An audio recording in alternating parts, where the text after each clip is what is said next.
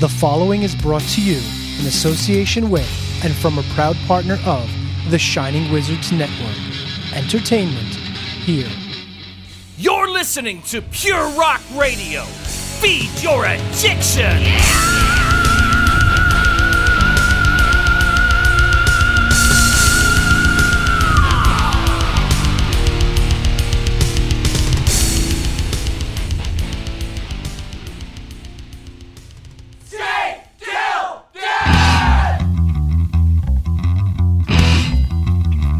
This episode is brought to you by the Bleeding Old Blood Club with this important message.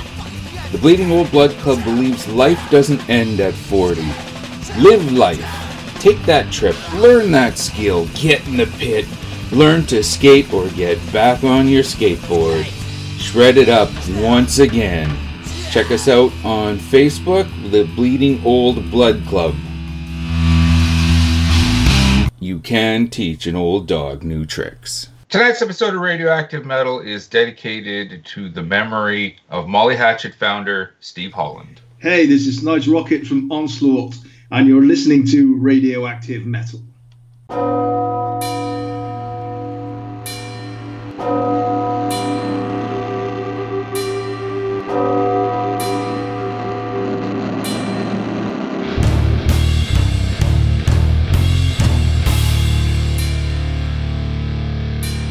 Welcome to Radioactive Metal.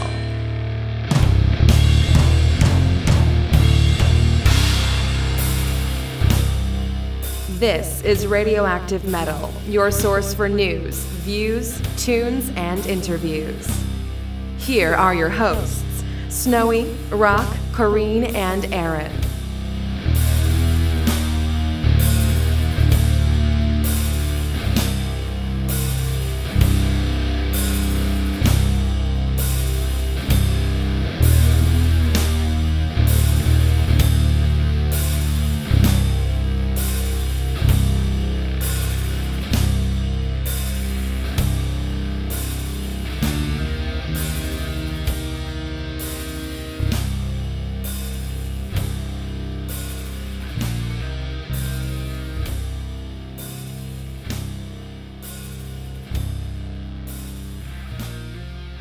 What's up, everyone? Welcome to an, I guess, it might be a little too easy, but an onslaughting episode of Radioactive Metal. This is episode 619, and I'm Snowy White. And this is Aaron. And dear listeners, this episode is brought to you by the only coffee that is as strong as a part of the human anatomy and not the part you're thinking. Go back two episodes and listen to find out what part I'm talking about. But I'm talking about Trve Kvlt Coffee, T R V E K V L T coffee.com. The coffee by metalheads for metalheads, T R V E dot K V L T dot coffee on Instagram. It rules interact with them there. Subscribe today because not only will you not run out of coffee, not only will you guarantee yourself you have a steaming hot cup of the blackest coffee available, you will also get not one, but two fantastic bands every month, handpicked and curated by Mr. Coffee Bean Occulta himself. Subscribe today. So what's going on, Snowman?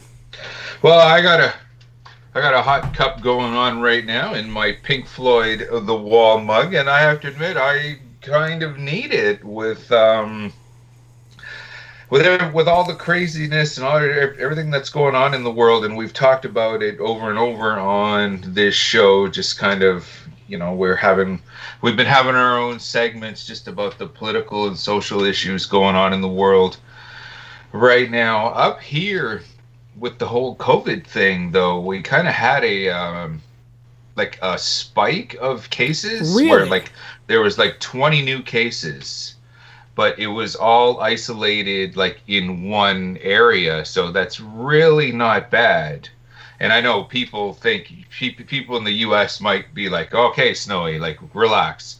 20 you know you're you're you're getting excited over 20 new cases shit my city you know had a thousand new cases over, over over the weekend and all that so it's like yeah but up here you know we were doing so well and uh yeah it's just balls were kind of dropped and we're now over like a hundred like a hundred cases throughout the province like active right now which is still which is still amazing. You know, I'm really, I'm really not ar- arguing too much, but I figured, you know what?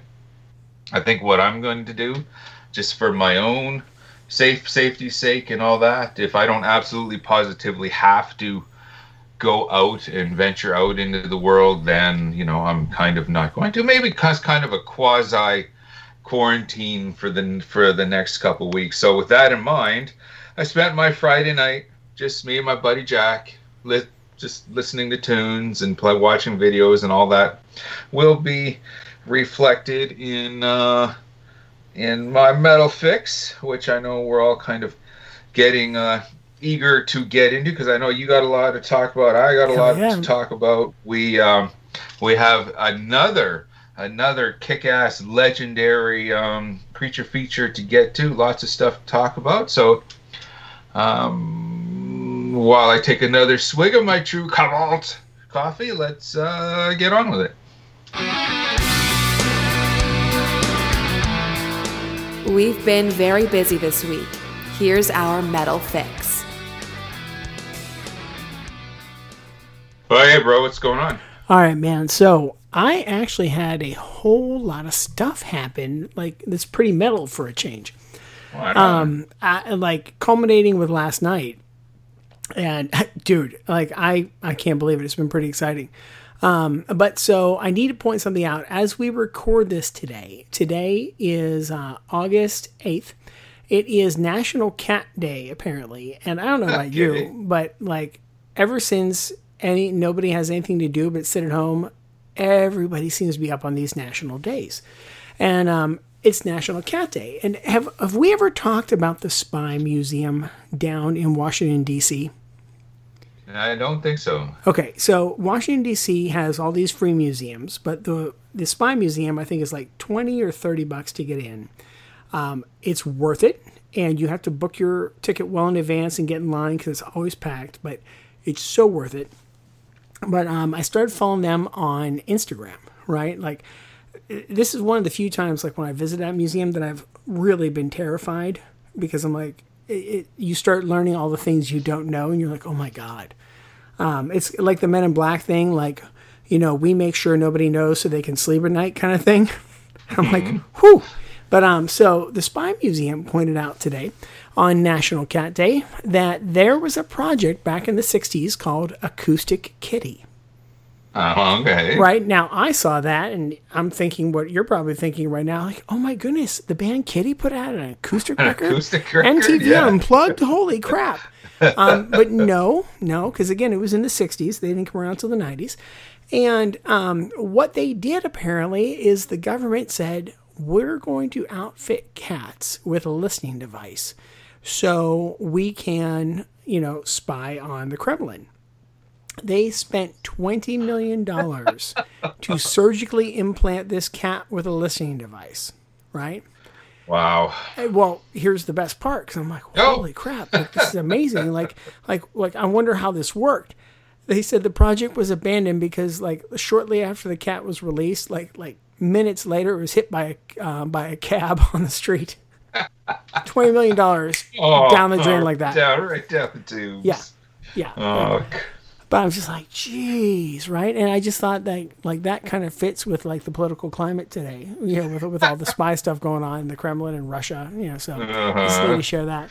the more things change. Right, right. So check this out. So um, nobody can attend concerts right now, and I've been kind of wondering what's going to go on with music, and so I.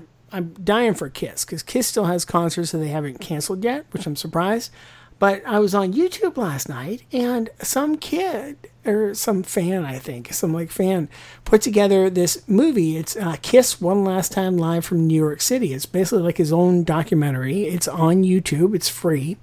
And um, I started watching it last night, and it's all about like the end of the road tour. I'm like, okay, this is kind of cool, and it's you know so far what I've um, watched is produced pretty well. You know, so so that's you know coming up. So I'm going to watch more of that later. So check that out, and then uh, Snowy, I can't believe, um, or I don't believe rather that we've ever talked about Scooby Doo in WrestleMania on this show, have we? Um, not not WrestleMania, but we have. At, I don't know if it was with you or with our former co-host Rock and all that, because he's a big Kiss fan. But we did discuss um, the Scooby Doo meets Kiss. Yeah, well, I love Scooby Doo meets Kiss because I actually bought that for the kids, figuring there was no way I could lose, right? Because even if they don't like it, I'm gonna like it. That's Scooby Doo, man. Like those movies are awesome. Yeah, right. Well, have you seen the WrestleMania one? No, no, actually, I No. didn't know it existed, right? It came out in 2014. And uh, my daughter and I were baking cookies the other night. So when we bake cookies, we typically put on a movie, and like in the background while we're cooking, because the living room and kitchen are right beside each other. And so she puts on there's newer Scooby Doo movie that's Scooby and the Blue Falcon, which I absolutely love. That was fantastic. So good, right? uh, huh. So we're watching that, and then she puts on this other one, WrestleMania, and I'm like, I didn't know about this. Like, dude, Triple H is in it, John Cena's in it, Kane's in it. It's so good. It's so much fun. So for you guys, you've got to check it out. You and Ducky. Um, I, I feel like that should be a topic of wrestling night in Canada some night. yeah, Maybe, perhaps, perhaps. Yeah, yeah, because it, it was it was really good. I was enjoying that. Now check this out. So music wise, Ace Frehley has a new single out Oh, because he has a new album out and it's all covers. Well, the new album's coming out. I guess it's the first single, and it's going to be all covers. I can't remember what it's called. I feel bad, um, but I I had to laugh because you know Ace Frehley, he's the spaceman. And um, you know they've called him Space Ace and all that sort of stuff for years. And so the first single off this album is Space Truckin'. Oh, I want to hear that, Dude, Like, it's awesome. now. It's really good. It's really good. It's on Apple Music. I think you can probably get it on Spotify and possibly even on YouTube at this point. It's really good. Like, um, it's really good. Like, I'm really excited to hear the rest of this record because sometimes Ace, like Ace, just has a strange voice. You know, like like he's, and and I think part of it is just because I was so used to the way that Gene and Paul sounded, and you didn't hear Ace very much. Like he just really needed to find that niche for his voice. Like so, New York Groove is great for his voice. Obviously, he wrote that one. But like when he did, um, he did a cover of "Do Ya." You remember "Do Ya Do Ya Yeah, Want My yeah. Love"? Like his cover of that was really good. You know, and the dude and this space trucking is really good. It's dude, yeah, you got to check that out. Yeah, there is an official music video for it up on YouTube. Oh now. yeah, dude, yeah, you're gonna enjoy this. I'm putting it on as soon as we're done here. And then, and hang on, I have to look, look this up because I can't. I wrote it. I wrote down new Gojira single, but I forgot to write down the name of the single. And I listened to it twice yesterday because it was pretty damn awesome. But Gojira has a new single, and I was feeling teased because I was hoping there was a whole new album. Um, but the single is called Another World, and it's about four and a half minutes. I think it's badass. It's it's also killer, and I've been dying for new Gojira, like dying for new Gojira. Well, yeah, yeah. So I can't wait. Um, that's coming up. And then I have to say, Snowy, you're not going to believe this, but I actually got to go to a concert last night. Right on, right on.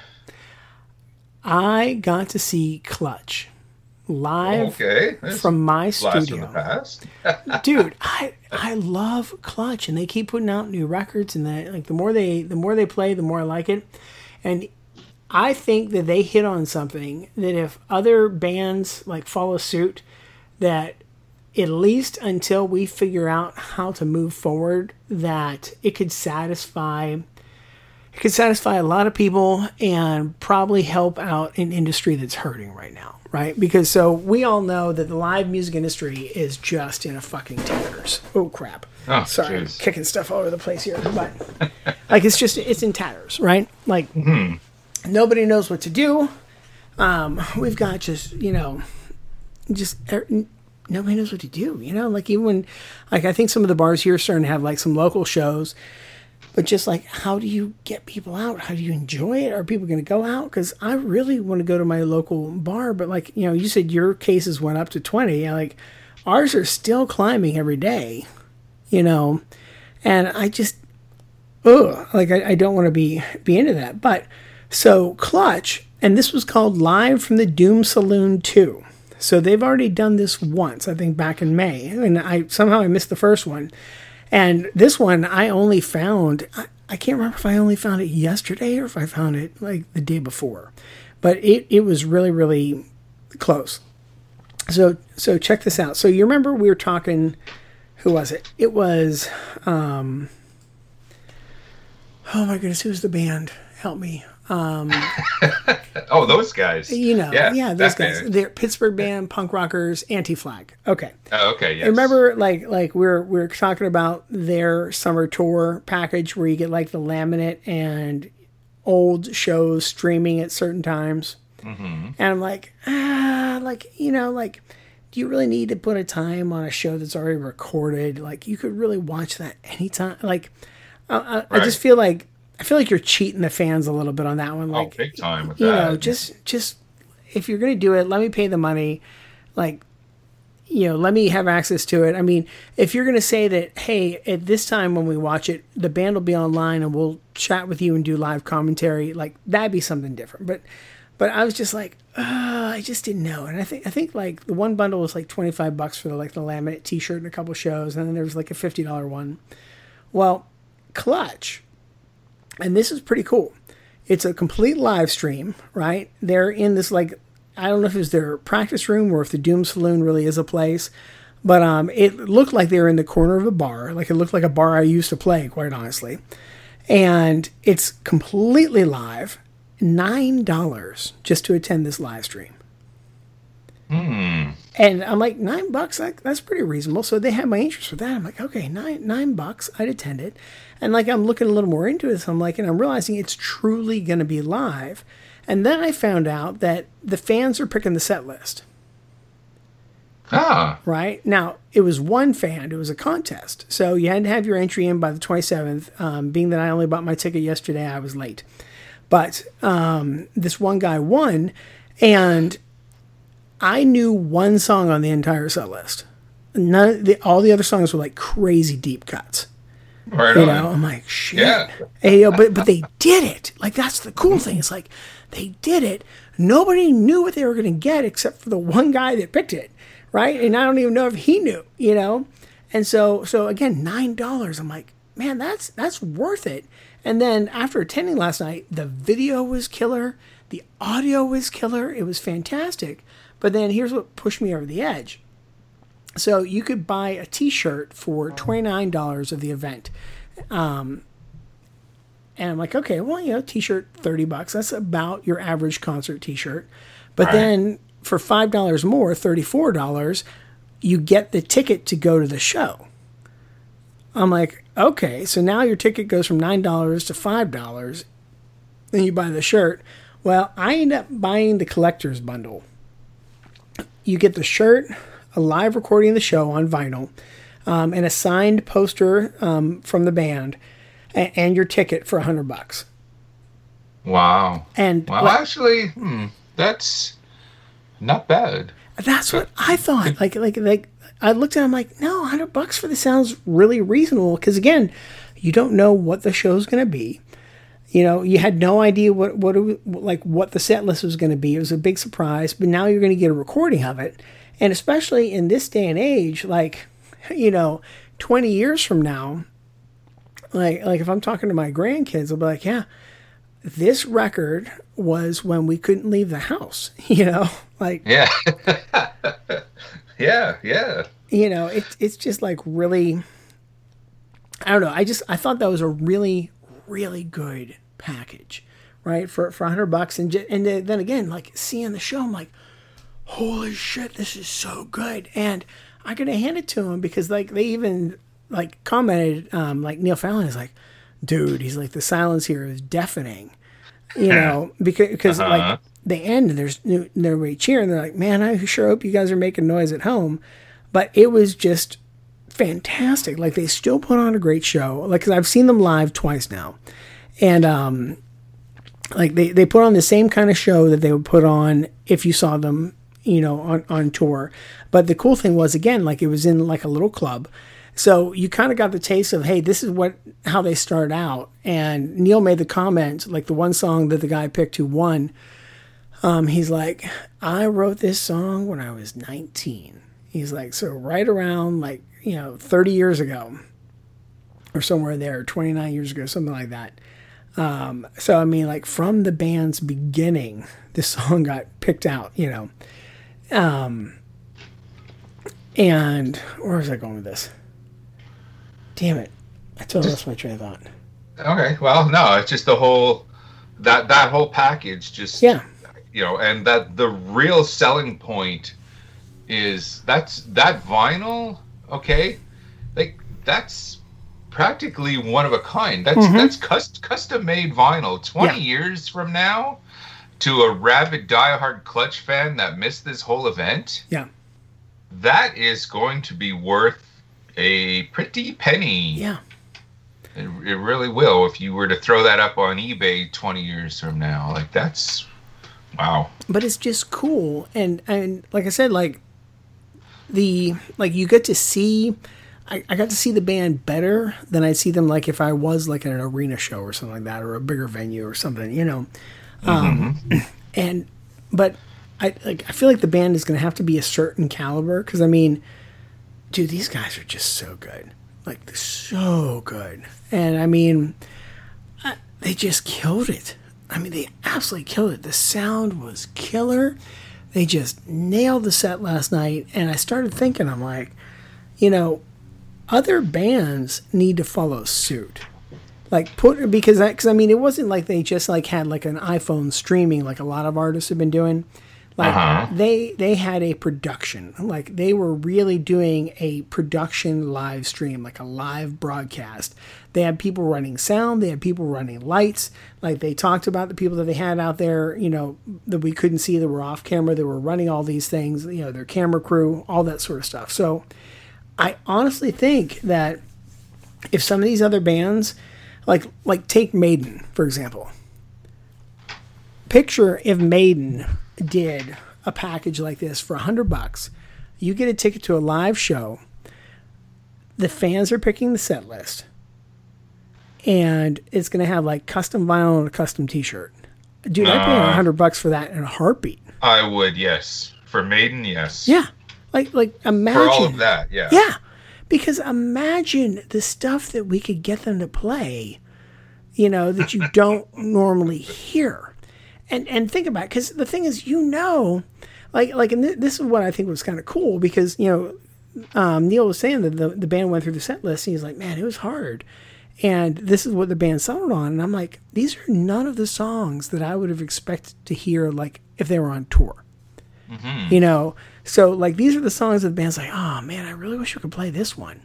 And now they could you know? And so I like i mean picture like let's take kiss right? Think about all the songs that kiss has to play. Oh yeah. Versus Yeah. what they want to play Oh yeah. For sure. you know do you know how happy gene simmons would be to not play i was made for loving you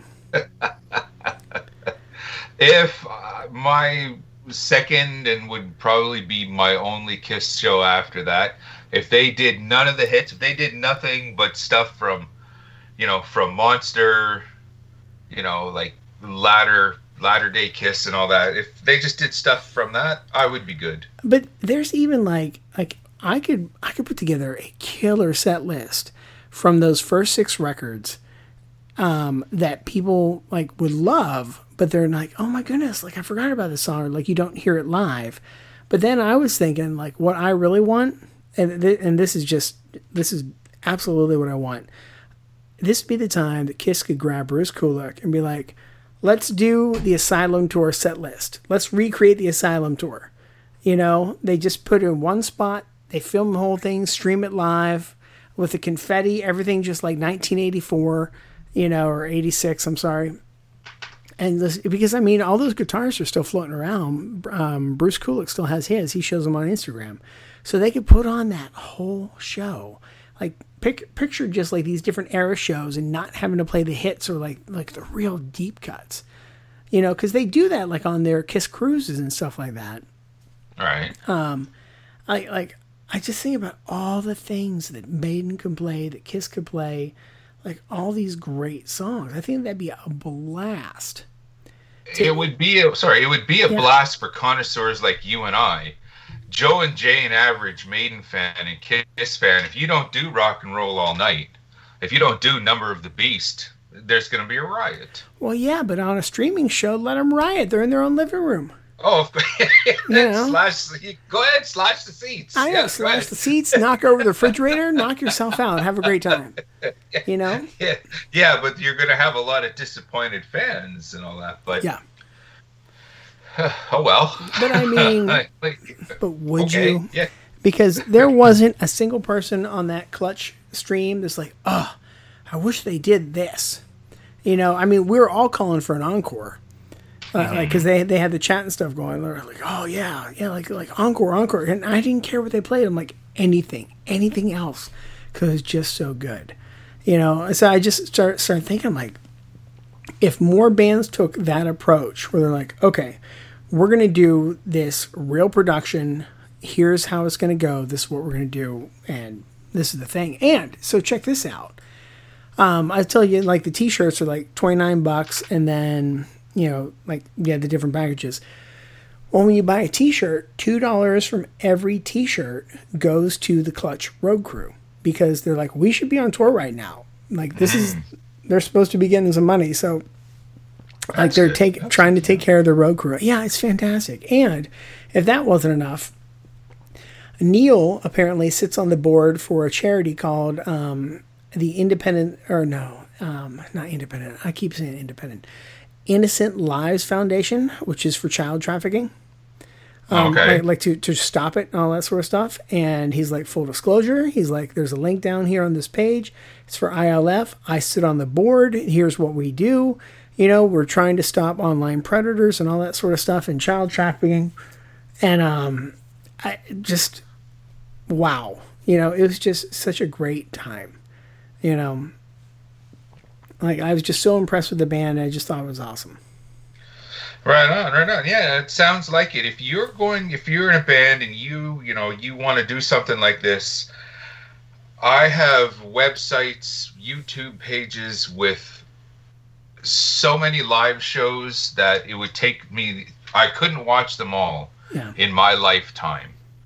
Okay, so if you go, if you're going to get me, if you want me to shell out, you better do something more than just, you know, you on stage in an empty room, and here, it's twenty bucks for for this or whatever. Yeah. Because no, I'm sorry, you you're gonna have to, you're gonna have to give me a little more bang for my buck, and that's it. Sounds like that's what you got. dude, it was so good. Like I said, I I would gladly pay nine bucks, and like if they do it a third time, I I will absolutely buy the nine dollar ticket and go again. Um, but it, I, you know, like if the if the t-shirt's cool again, I might get the shirt, and then if they're doing the recording, why not? You know. Because it's just it's such a cool thing, and I really do like Clutch. Like I'm not I'm not the super fan for Clutch like I am for Kiss, and that's why you know I knew one song on the set list last night Um but they're still good and I could still enjoy it. So that's a cool thing, right? For and sure. then one last thing, and then this is really it. But Bandcamp Friday. So yesterday was August 7th. It was um, another Bandcamp Friday. Bandcamp Fridays mean that if you buy music from an artist on Bandcamp that day, Bandcamp is waiving their commission and giving all of the proceeds to that artist. So far, um, they have put uh, more than $20 million directly into the uh, pockets of artists and labels. Oh wow. Yeah, and I think that's fantastic, right? So that's amazing. Um, so they're they're keeping it going, and the next one is going to be September fourth. Um, if you just Google like Bandcamp Fridays. You'll get you'll find the webpage. But the next one is September 4th, and then October 2nd, November 6th, and December 4th. Those are the next Bandcamp Fridays. Um, I was, you know, you and I were talking about it in the chat, and um, something Snowy and I were talking about, dear listeners, is that we need to make sure that we are providing a good list in ahead of time of the indie spotlights we featured. Because nine times out of ten, if we have an indie spotlight on this show, and I mean sometimes even our creature features have a Bandcamp page, so we want to make sure that you guys know the music that we've been supporting and endorsing, so you could go out and support them as well. For sure, for sure. That's why we always mention, you know, not only their Facebook but their Bandcamp as well. Oh yeah. Yeah, when we recommend a band, throw them a couple bucks, pick up their shit. Even if it's one of those name your price dealies, throw them a couple bucks anyways. Yeah, you know. especially on Bandcamp Friday because they get Yeah. money. Yeah, yeah, for sure, for sure. So yeah, horns way up for uh Bandcamp for doing this. That's fantastic. I didn't think 20 million like that's That's fantastic. hmm that's like oh 20 million out of their pockets. Yeah.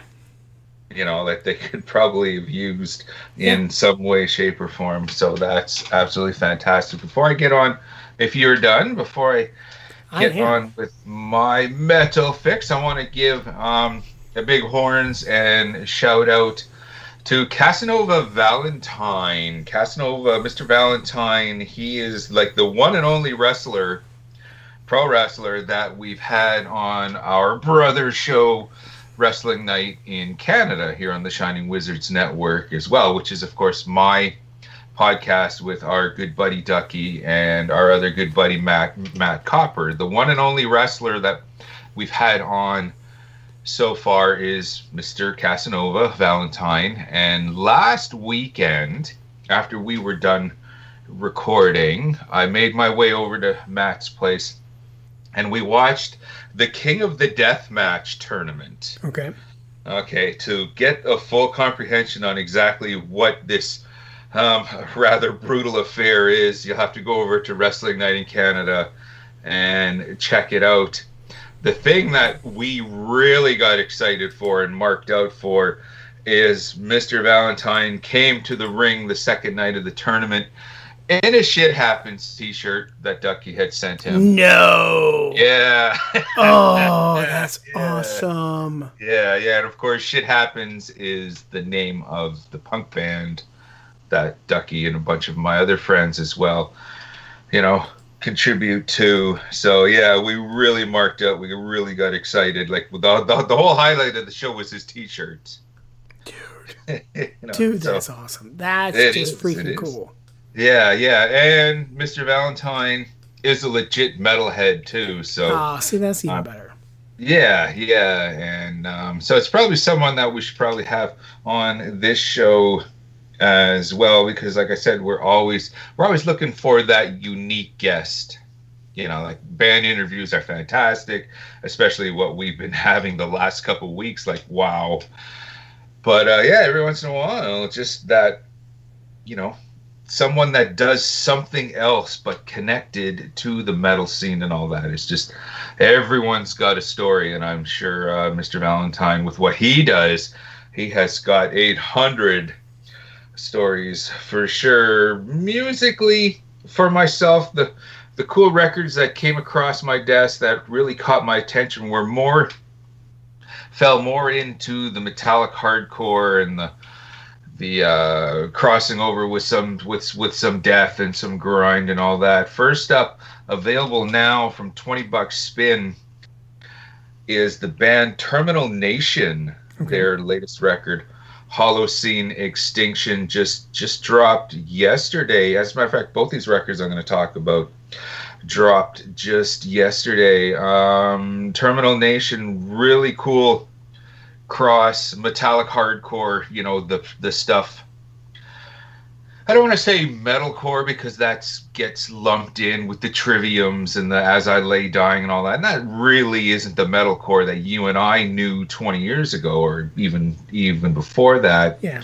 but it was that that that type of metallic hardcore mixed in with some really cool death death metal came up with a really cool sound we'll drop a track from that as well.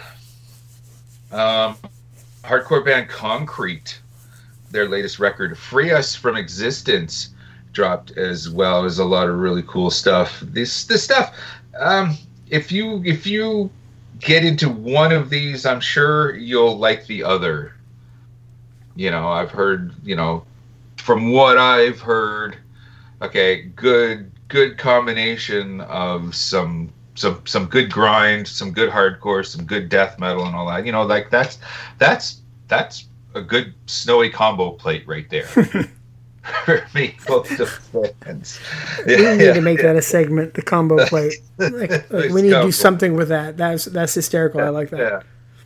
Yeah, yeah. Speaking of our good buddy Ducky, I want to say hello and horns up and thanks. He set me up with one, two, three, four cool Agathocles seven inch EPs and splits and all that, and of course Agathocles, um, legendary grindcore, mincecore band, whatever you want to call them. It just, and I just, as I'm listening to these EPs, I'm, I'm kind of like, you know what? We've never had this band on, and we probably really should. I don't know why. One, one, one reason or another. If for anything, to hear it straight from the horse's mouth exactly how to pronounce this fucking band's name. It's funny. That's what I was going to say. I'm like, well, we haven't had them on because we can't pronounce their name right. Is it is it Aglothocles? Is it Agath? Like you're saying that, I'm like, man, like these bands need to start giving like a fucking pronunciation guide. Like, my God, some of these names. And you, and, you know, it's the same thing with uh, Celtic Frost. There, I said it again. Okay, it's really Celtic Frost. Tom G. Warrior himself, after 30, 40, 50 years of listening to this damn band, just last year at the Quebec Death Fest, I finally hear Tom Warrior say it Celtic. Okay, well, it must be. Well, it's Celtic Frost everywhere but Boston. That's where it's the Boston Yeah. Celtic Frost. That's right. That's right. So I need one of the guys from Agathaca, whatever. Uh, We need to come on the show just to say the name. for sure. For sure. And they're a legendary band, so we definitely have to have them on. Some really cool records to look forward to. Though um, in October, speaking of the uh, Quebec Death Fest, we had the opportunity to finally see Benediction live.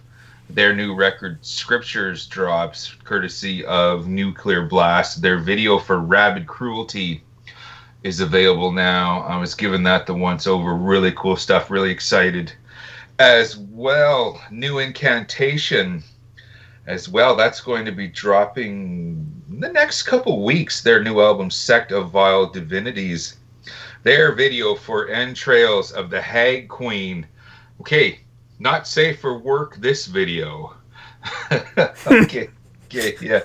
And this is um something uh this is this incantation another band that uh we uh should definitely have had on already. And just okay i got a couple uh couple pokers in the fire shall we say. So hopefully something comes about with that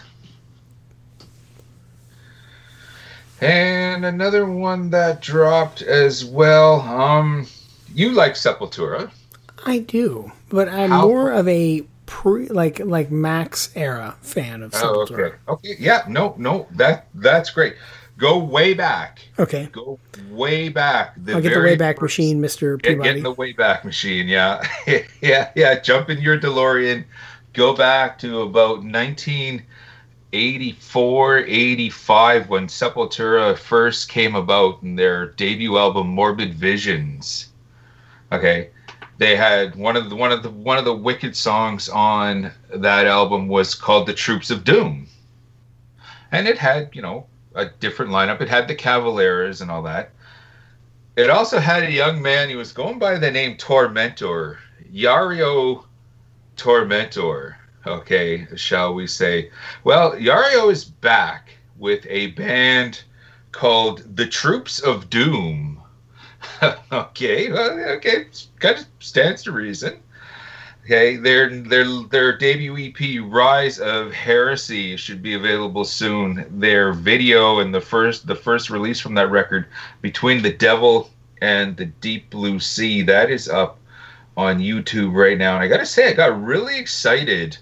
I got really excited when I heard this because it was sounding like, you know, those first couple of releases, the first album, the first EP from Sepultura back then when they were young, young, dumb, full of cum, it sounded just like that, but with modern day production and all that. And it's like, Okay. oh, wow, like That's chills. cool. Yeah, I got absolute chills when I heard this song, and it's definitely, I'm really thinking that Jairo is definitely someone that we should have on the show. Like we've had, we've had Max on a couple times, we've had Andreas on a couple times, and all that. I think someone from that era, focusing on that era when we chat with him and all that, I think would uh, make for a lot of really cool. Um, a lot of cool chat. And finally, let's get on with some tunes. But like I said at the beginning of the show last night, I'm just kind of the next little while going to be doing a little quarantining. So I pulled out some old tunage. One of the first albums I ever owned was Kisses Rock and Roll Over. I gave that a spin as well as Bathory's Blood Fire Death going back to Oh, 1988. Yeah, just some just some classic good Friday night shit. But let's get on. If you're listening to for for the first time to this, it'll be Thursday evening, then slash Friday morning with the podcast. So to get on, how about some good tunes for that time? The aforementioned Terminal Nation from the Holocene Extinction album. This is Disciple of Deceit.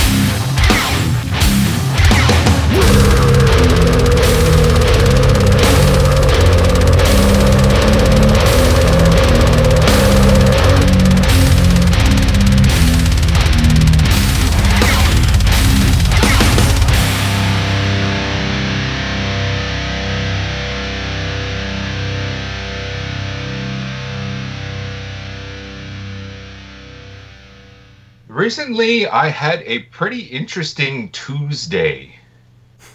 Okay, and I know a lot of a lot a lot of people are like, Oh, man, my. Friday night was right off the hook. My Saturday, I fucking killed it. I did this, I did that.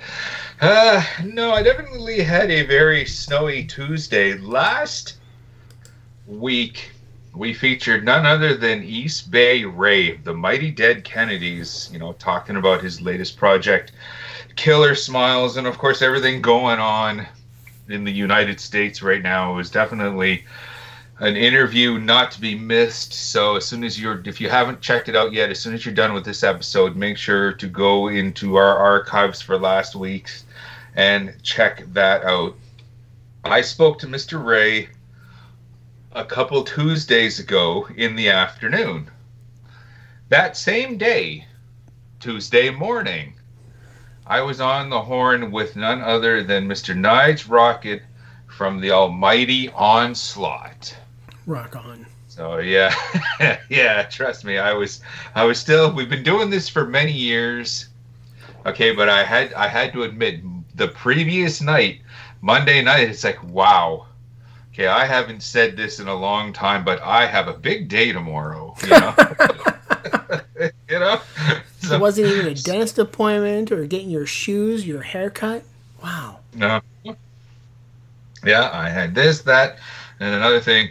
Really, really exciting because Onslaught, available now, dropped a contender of a record. Generation Antichrist is available now. and it has got so many wicked, wicked, awesome tunes that it's just you play. It's it's it's one of those records. You play it, right on. Got to play it again right away. Right on. Got to play it again right away. It's just it is one hell of a barn burner. So with that, we had to sit down once again to speak with Mr. Rockett about all that was going on, and not only um, about that new record, but we, there's just a variety of other topics. Just it is such a storied band, you know. Like this band goes all the way back to the super early '80s as they were a hardcore punk band, eventually evolving into a more metallic band, and then now just a straight full-on metal band, but psychologically and mentally and all that, Mr. Rockett is still a total punker at heart and head and all that. And that definitely came through in the interview, and it definitely comes through in the lyrical content of said new record. So, yeah, um, we've had Mr. Mr. Mr. Rockett on in the past when they came through town, did the face-to-face action interview, but just there's so much has, you know, been has happened since then. I definitely had to get him on for another chat to get us to Mr. Rockett. How about we drop a track from said new record, Generation Antichrist, available now. And when you're also done with this episode, I definitely recommend go to YouTube wherever you watch videos, see watch the um, promo video for this song, okay? To see to see Mr. R- Rockett in clown makeup, priceless. Priceless. That's awesome. it was definitely uh, yeah. So without further ado, let's get to said track. This is Onslaught with Bow Down to the Clown.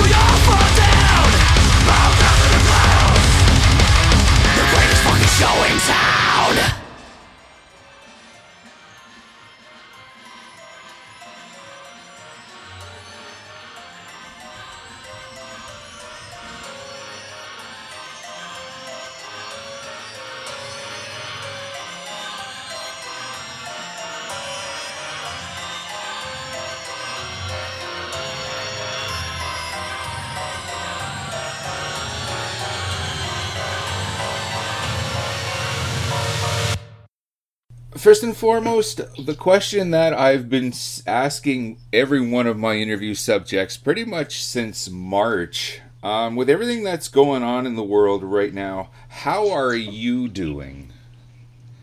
Um, uh, good, good and bad. Okay. Um, bit mixed. I mean, I, I, I haven't, and I've had an underlying health issue for about oh, seven years now, where, which I caught a virus on tour in South America. Um, I came back, and it's caused me no end of problems with my one of my lungs, and it's still going on. So, I'm I'm a kind of higher risk category at the moment. So I haven't left the house um, on a weekend since March the 15th, which is kind of weird because me and my partner are very socially active. We like to go out drinking every weekend when I'm around. So, but we haven't done that, um, and I haven't left the house. Um, obviously, in the week it's kind of okay because it's a little quieter, but um, so it's, it's had a big impact on social life, of course, as it has for everybody. Um, business wise, with the band, um, it's, it's not been too bad because um, I haven't got bored because we, we've been so flat out, really. Well, I mean, we mixed the album um, in lockdown, um, which was a, a weird experience because instead of being in, in the studio with um, Daniel Bergstrand, the guy who mixed the album um, in Sweden, I was stuck in the UK and couldn't get to Sweden for obvious reasons. So we had to mix the album pretty much by email and text message, which was kind of surreal. yeah. uh, welcome to technology. Yeah. yeah, I mean, thank, thank for that. I mean, you know, I mean, if if we didn't have that, I don't know how we would have done it. But uh, I mean, it was incredible. I mean, the, the, you think about the tiniest little detail, what would take thirty seconds in the studio. For example, say, Daniel, can you just give me a little more high end on the guitar, please? Um, thirty seconds in the studio, literally. So. That's, that's a process that probably takes two hours via email and going back and forth, you know. So you could imagine how long it took. And, Mhm. the, the the patience of Daniel to, to have to mix an album in, in that scenario, you know, is incredible. Um, and to actually get the result that we wanted and even better was was amazing. So, but yeah, um, in business wise, um, obviously after the mixing, it's gone on to the promotion and marketing of the album. So I've, I've been so busy, um, I've not got bored. Thankfully. That's what's important. Yeah, yeah, yeah. Well, uh, ha- ha- hang in there, health health wise. Stay strong. Um, your fans want you know you to be productive and healthy and happy for many many years to come, especially after this new record, Generation Antichrist, drops October uh, August. 7th and I've been fortunate enough to give a couple tracks a spin pretty impressed. Um, I imagine you're pretty stoked. Uh, oh yeah, uh, extremely. Um, it's, it's exceeded all expectations, to be honest. Um, the we, we went in with a, a very definite plan when we started writing the record, um, and it's it's just gone so well. I mean, we, we went we, we looked at the, the two albums previous, Sounds of Violence and Six, and they were kind of technical records in in the Onslaught catalog, I think. So we, we decided we, we want something different, something to sound completely different from the last album. So let's go back to basics. Let's go back to our influences and see what we've done back in the early days. What where the band got built, you know. Um, we we stripped the productions back. We stripped the song lengths back. I used riffs that I had in the bank from 1983 Oh wow! and, and and it's worked. You know, the, the, everybody's picked up on it. The press have picked up on it. The, the fans have picked up on it. They can they can really get that old onslaught vibe back, even though the, the production's uh, very aggressive and, and modern, which is exactly what I want. You, you, you have to have a, a, a sonically amazing record these days. I think personally for aggressive music. But but people are seeing the, the, the old school vibe in the music and, and really hearing what we've done. So yeah.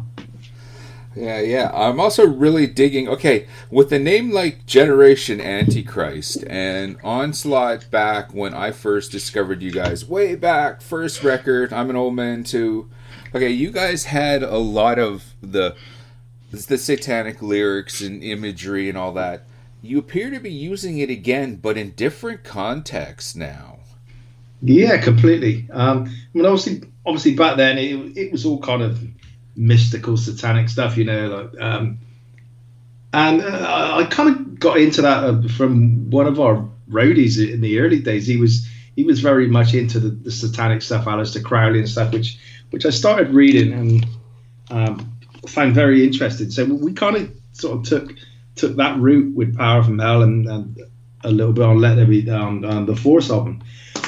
But um, when when we came back, um, 2005, and I started writing lyrics again. Obviously, you're you're a lot that much older and a bit more experienced in life, and things that things that have travelled with me through life. Um, my my dislike of religion was always there. That's probably why I showed an interest in in, in the Crowley stuff. But um, it's it's not satanic anymore. It's it's just pure and anti-religion.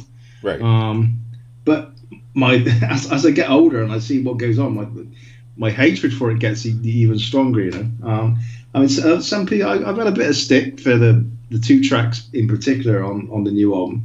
Um, you can understand the where it's coming from um, because I did I did go a little extreme on on religious suicide, but but that's that's the way I feel about it. I mean, there, there, it's not bash religion for bash religion's sake, you know, just to be very metal about it. It's not. It's not that. It's very personal to me.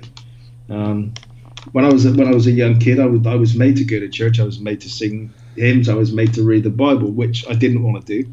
So that's gonna kind of poison you against all that, and it's stuck with me through life. And and it, it still annoys me. And, and I see what religion does around the world now, and it, and it gets it gets more and more hypocritical all the time. So yeah, there's there, there's very serious meanings behind the track Generation Antichrist and religious suicide. So yeah, it's uh, it's it's personal to me. Right on, right on.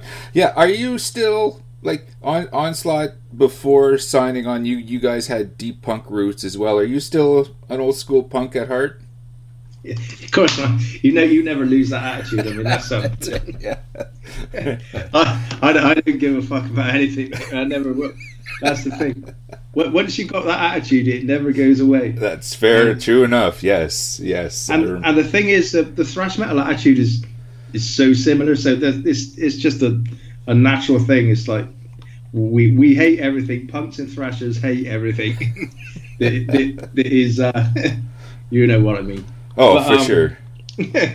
Yeah. yeah, but yeah, that's that's that's the way it's got to be. But um, yeah, I mean, as I said, I've, I've I've used on, I think on two of the tracks, there's there's three riffs from either the same or have been slightly adapted from 1983. So uh, when I say we we tried to go back to our roots or looked at our roots with this album, so there's there's a lot of injection of early when we were a hardcore punk band, you know, and and it sounds great. It, it really mixes in with the for example, the, the, the chorus on um, "Strike Fast, Strike Hard," the first track on the album, is is a riff I had that we didn't actually use back in the day um, on a recording. It was it was in a song, but it never got recorded. So I thought I'm gonna I'm gonna rob that one and use it in the chorus now because it sounds great. It's just got so much energy in it. Yes, for sure, for sure. I'm glad you, you kind of leads into my next question. You talking about these riffs going back to '83, because like like I said, I discovered the band with Power from Hell, and you guys predate that, going back, starting doing demos back in 1981. Now, Yeah, yeah, 1982 it was. I think. Oh, okay. Yeah, yeah, but now you were in that time period of the whole new wave of British heavy metal. You know, these days that whole scene when names get dropped all the time, Blitzkrieg, Diamond Head, Budgie, um, Venom, Raven, all of these bands. I never see Onslaught in amongst those names, and I'm kind of like, well, why not? Do you feel like you're being left out? No, no, not at all. I, I think that was a that was a kind of uh, hard to say a, a crossover time. I would say because that would that would have been the ear- early eighties, 81, 82, when when hardcore punk was massive in in the UK with the likes of Discharge, the Exploited, uh, GBH. So I was I was still uh, from from my early teens. I was massive Pistols fan and the Clash Mhm. and stuff like that. A real, a real aggressive edge, and I, I never got into the new wave of British heavy metal at all. I, w- I wasn't a massive Maiden fan. Um, I did like Priest, I must say, Mhm. um, and I love Motorhead. But Motorhead had Motorhead had that that something that they had that punk metal crossover vibe, you know. Um, so it, it was kind of weird because Motorhead influenced Discharge, and both of those guys influenced Onslaught. So I think we kind of grabbed onto the, to the Motorhead thing more. I wouldn't ever say Motorhead were a new wave of British heavy metal. I wouldn't class them as that. They were kind of unique on their own. But um, so we, we kind of sort of came in at the end of that thing, you know. Um, so we kind of bypassed that, sort of went the, the route where, um, I mean, we we were all young kids. I mean, Discharge influenced Metallica, Anthrax, Slayer, Onslaught, every, every of the early early thrash bands without question. So um, we we came in from that an- angle, and and Motorhead were our sort of kind of metal influence as well from the other side. Right on, right on. And I still see that today. I go to a, a metal show, I'll see Motorhead shirts and patches. I go to a punk show, I see Motorhead shirts and patches from young fans. Yeah, yeah. Oh, it's, it's this this the best t-shirt ever. Isn't it? it, it really is. it really is the best shirt ever. Um, regardless of whether you like the band or not, it's the best metal shirt ever. Of course, yeah, yeah, yeah. Speaking of younger audiences and all that, do you like in 2020, like when you get touring again and up up and running and all that? What do you see for an for an audience? Are you seeing a, like a lot of younger fans as well, or just the old veterans? No, I'm- I mean we're. I don't know how it pans out for other bands, but we're we're amazingly lucky that we crossed such a great divide of um, generations um, and even genres. Um, in the fact that um, we we can play black metal festivals on our as as the only thrash band. We can play death metal festivals as the only thrash band on the bill and go down amazingly well. We can cross a great divide there, and um, same with with the the age gap. You know, there's there's no limits to the the kids coming to the shows, especially when you go to South America and places like that. Um, so yeah, and now, and now you as much as I don't know whether I like it or not, all the, all this streaming stuff. Um, we we can get figures now um, through our Spotify um, band page and your Apple um, band pages that give you your your demographics of ages and stuff, and it's incredible that you see that our, our main demographic of listeners and followers on, on kind of Spotify is from 24 to, to 35 Oh wow! Yeah, so that's that's really encouraging. You know, that's that's a that's a good good section of the of the metal market, and and it goes down, and, and the, the the kind of eighteen to twenty fives is is equally as good. You know, so um, when you look at the older end, it's, it's kind of smaller, so it, it shows we're we're getting a lot of new fans, which is very cool. Right on, right on. And I imagine you've influenced a lot of uh, young, younger bands as well. Hell, there's even a band called Power from Hell as Yeah. well that have kind of been been doing their own thing. What's what's your initial reaction when you see that, or young young fans with Onslaught T-shirts, or young bands with Onslaught T-shirts and all that? It must be so cool. Uh, yeah, yeah, it's amazing, man. It's just it's wonderful. But you you also you also get you also get a lot of surprises, you know, of, of people who you've influenced over the years that you you never you never know about, but then you find out about. It's like the um, some of the guys from Slipknot wearing Onslaught t-shirts, and, Oh wow! um, and I could go back. There's people like uh, oh, loads of people. I mean, there's um. now you got me. I just forgot everything I was going to say.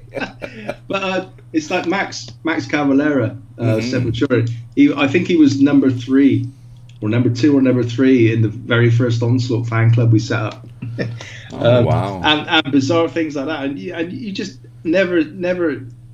And the Nergal and Behemoth, um, Onslaught fan, and you, you just get all these things. You, you appear in conversation with people, and they come out. Oh man, you influenced me so much in the early days, and you just don't think about. It. I mean, we were a bunch of young kids back in then, and it's like Mike Patton, big Onslaught fan, oh wow! Faith No More. Um, Uh, yeah, it's, it's it's bizarre when when it comes out the woodwork. You know, yeah. very cool.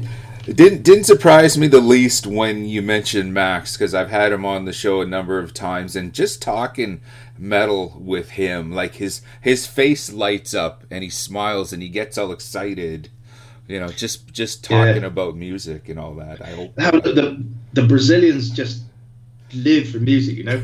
Um, and obviously they, they, they were very very key to the Brazilian scene. And but but yeah, I mean, it's just so cool. I mean, uh, to when when you find out about these people who, who you influenced in the early days, it's incredible. Know?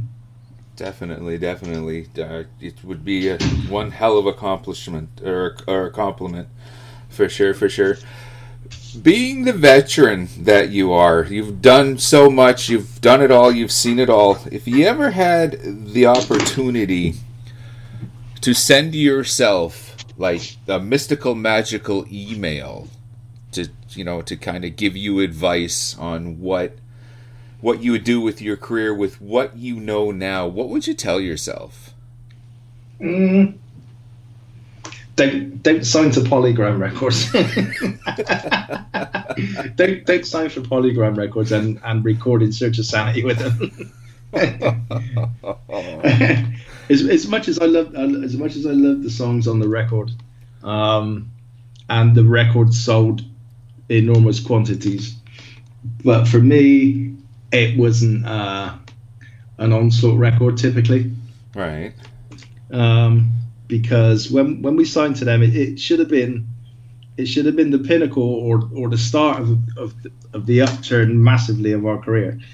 But what it did was destroy the band because basically we, we signed for them and they, they they wanted to turn us into the UK version of Metallica within a year or eighteen months Right. which which was ridiculous. Um, all right, you, you can you can aim to do that over a long period of time, but not over one record. That's seriously not going to happen. hmm But they, they, they took control, artistic control of everything. Basically, they wanted to make us look the way they wanted us to, sound the way they wanted us to, and and it killed us. It um, they they kicked out Sy Keeler, our singer at the time, brought in Steve Grimmett to to try and target the American market more, as he has uh, a reputation there with with Grim Reaper. Mhm. Um, so that that wasn't good. Um, as much as Steve was a great singer, he wasn't a fit for the band. But but the album sold, and that I can't argue with them in that aspect. But it didn't sell what they wanted. It, it didn't it didn't do two million copies Right. straight away. Um, and then Steve Grimmett left within within one year, and all the fun had gone. They'd taken the fun out of being in the band. You know, we we'd had such a an amazing five years previously to that. It was incredible. It was the best roller coaster ride you'd ever had. And then all of a sudden, when when you you sign to this massive label, and you think it's going to make you uh, a massive band and not have any financial worries, um, it all went very sour. hmm Um, and it, it eventually caused the band to split, really. And that was the, the catalyst for, for us breaking up, really. So, um, yeah, instead of instead of being good times, it was bad. So that, that would be the that would be the one I'd uh, email email myself. Don't sign to Polygram. Right. Right. Do you think like th- we've okay? Yeah, it sold a couple copies and all that, but like you said, it ended up destroying the band. Is that record kind of like um? Was it the change of vocalists? Do you do you think harmed it much like in the way Max left Sepultura and they haven't been the same? You know, when Halford left left Priest, they went down the tubes. same same with Maiden and all that. Do you think it was no, no, no and nothing against Steve, great guy, great vocalist. Yeah, yeah, yeah. But sure. do you think that was the catalyst that Uh, it, it was a major factor, yeah, I would say. Um, obviously, the, the production on the record, um, very, very clean, very slick, very unheavy. With the with the mixture of Steve's vocals, it, it, it took it away from a thrash album, you know. Mhm. Um, but as I say, the songs on there are fantastic, and we've just re-recorded um, the the track in Search of Sanity with um, with this kind of sound that we've got on Generation Antichrist, um, with with Dave doing the vocals, and it sounds amazing. It sounds so heavy and aggressive. Um, so I, I can't wait for people to hear that, you know, because I, I need to re-record the whole album in this way eventually over time, just to just to lay it to rest, you know, because I, I love the songs on it, but it just doesn't come across as onslaught for me. Right, right, right. I think that would be a great idea. Speaking of Dave, um, where did you find him? What's the story with him coming on? Great vocalist. Yeah, thanks, man. Um, known Dave for years. Um, obviously, um, he's best buddies with James, our drummer. Um, they live in the same town in, in England, and they were in the same band together. So um, when the kind of situation with Sy arose, that we were kind of aware we were possibly going to need a new vocalist. James said, "Well, let's let's have a word with Dave and see what he can do." Um, so, which we did, but then all of a sudden, Sy was unavailable for a show at very short notice that we did. It was the last show before lockdown, actually, a festival in Sweden. Um, so Dave said, "Oh, I'll, step in for you guys if you like." yeah, two weeks' notice to learn the set. Um, absolutely blew everybody away. He blew us away, and and the fans there as well. And that that was the kind of okay. This this guy is really really talented guy, um, very nice guy on a personal level. So um, let's let's look at the situation. We got back from the festival, and then obviously things panned out with Sy, where we we both agreed that we were going to go separate ways. Um, so Dave, can you come in and demo a couple of tracks for us? And it's like, wow, of course, yeah. And he's like, he's a massive Onslaught fan for long back anyway. So Oh, excellent. um, we, we we threw him a couple of tracks. Um, sounded great. Right, Dave, you got the job. You've got three weeks to learn the album. Let's go, man. it was like, so he was like, uh, he was he was shell shocked, basically, to, to quote a pun from one of our songs. No, he, he, he, he, he didn't. He was just like, from five weeks, he, he'd done a stepping gig, and now he was doing the vocals on Generation Antichrist, and it's like, wow, um, what a job he did. I got to say, he's um, he really stepped up to it. For sure, for sure. And finally, I know you're a busy guy doing all sorts of press. Maybe just let us in the next 365 days. Hopefully, this will all blow blow, blow over soon. But what's going on with Onslaught then? Yeah. It's tough, man. What do we What do we do now for? Um, I mean, we've lost so many amazing festivals over the summer. We were we were playing Wacken, uh, Partisan Festival, Bang Ahead Festival. We were doing two Death Fests in America, um, and countless others. Um, we were planning the USA Canada tour for October, November, South America, and Europe. So all that's gone. um, fortunately, the festivals are all the festivals are confirmed again for next year. But obviously, we, we have to start rebooking the tours, which is a which is a, a real uh, a real pain, especially as all of these our work visas were paid for for the US and everything. It was like, oh man.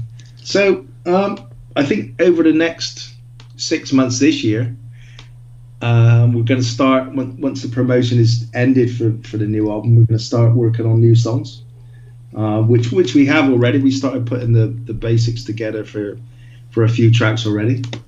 Um, try and keep ahead of ourselves, but we're our agents are working hard right now um, for shows 2021, kind of post April May.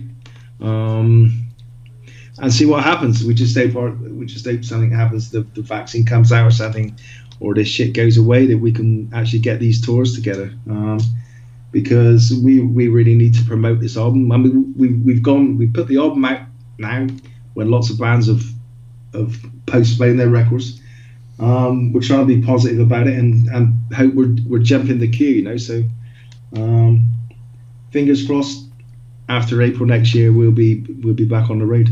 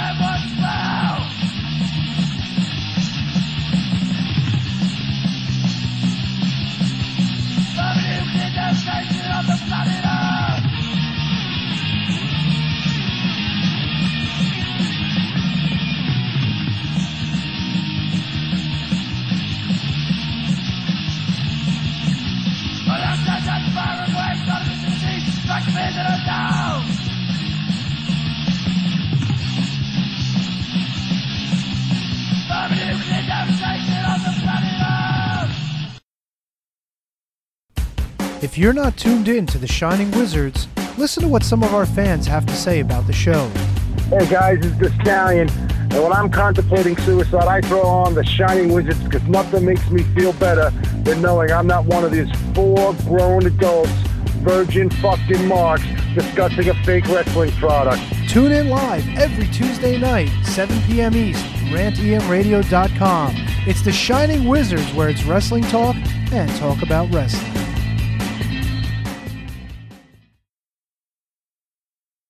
K-Tel International présente les meilleurs succès de l'année. Voici Rock 84 avec en vedette de Kings. Rock 84, un super nouveau micro-sillon avec Peter Schilling. Huey Lewis and the News, Big Country et Madness. Culture Club, Duran Duran et Men Without Hats. Et de Flashdance, Michael Sambello. Incroyable, les plus grands succès de l'année. Rock 84 de K-Tel, en vente maintenant. Only three good things you need in life. Sex, beer, and pure rock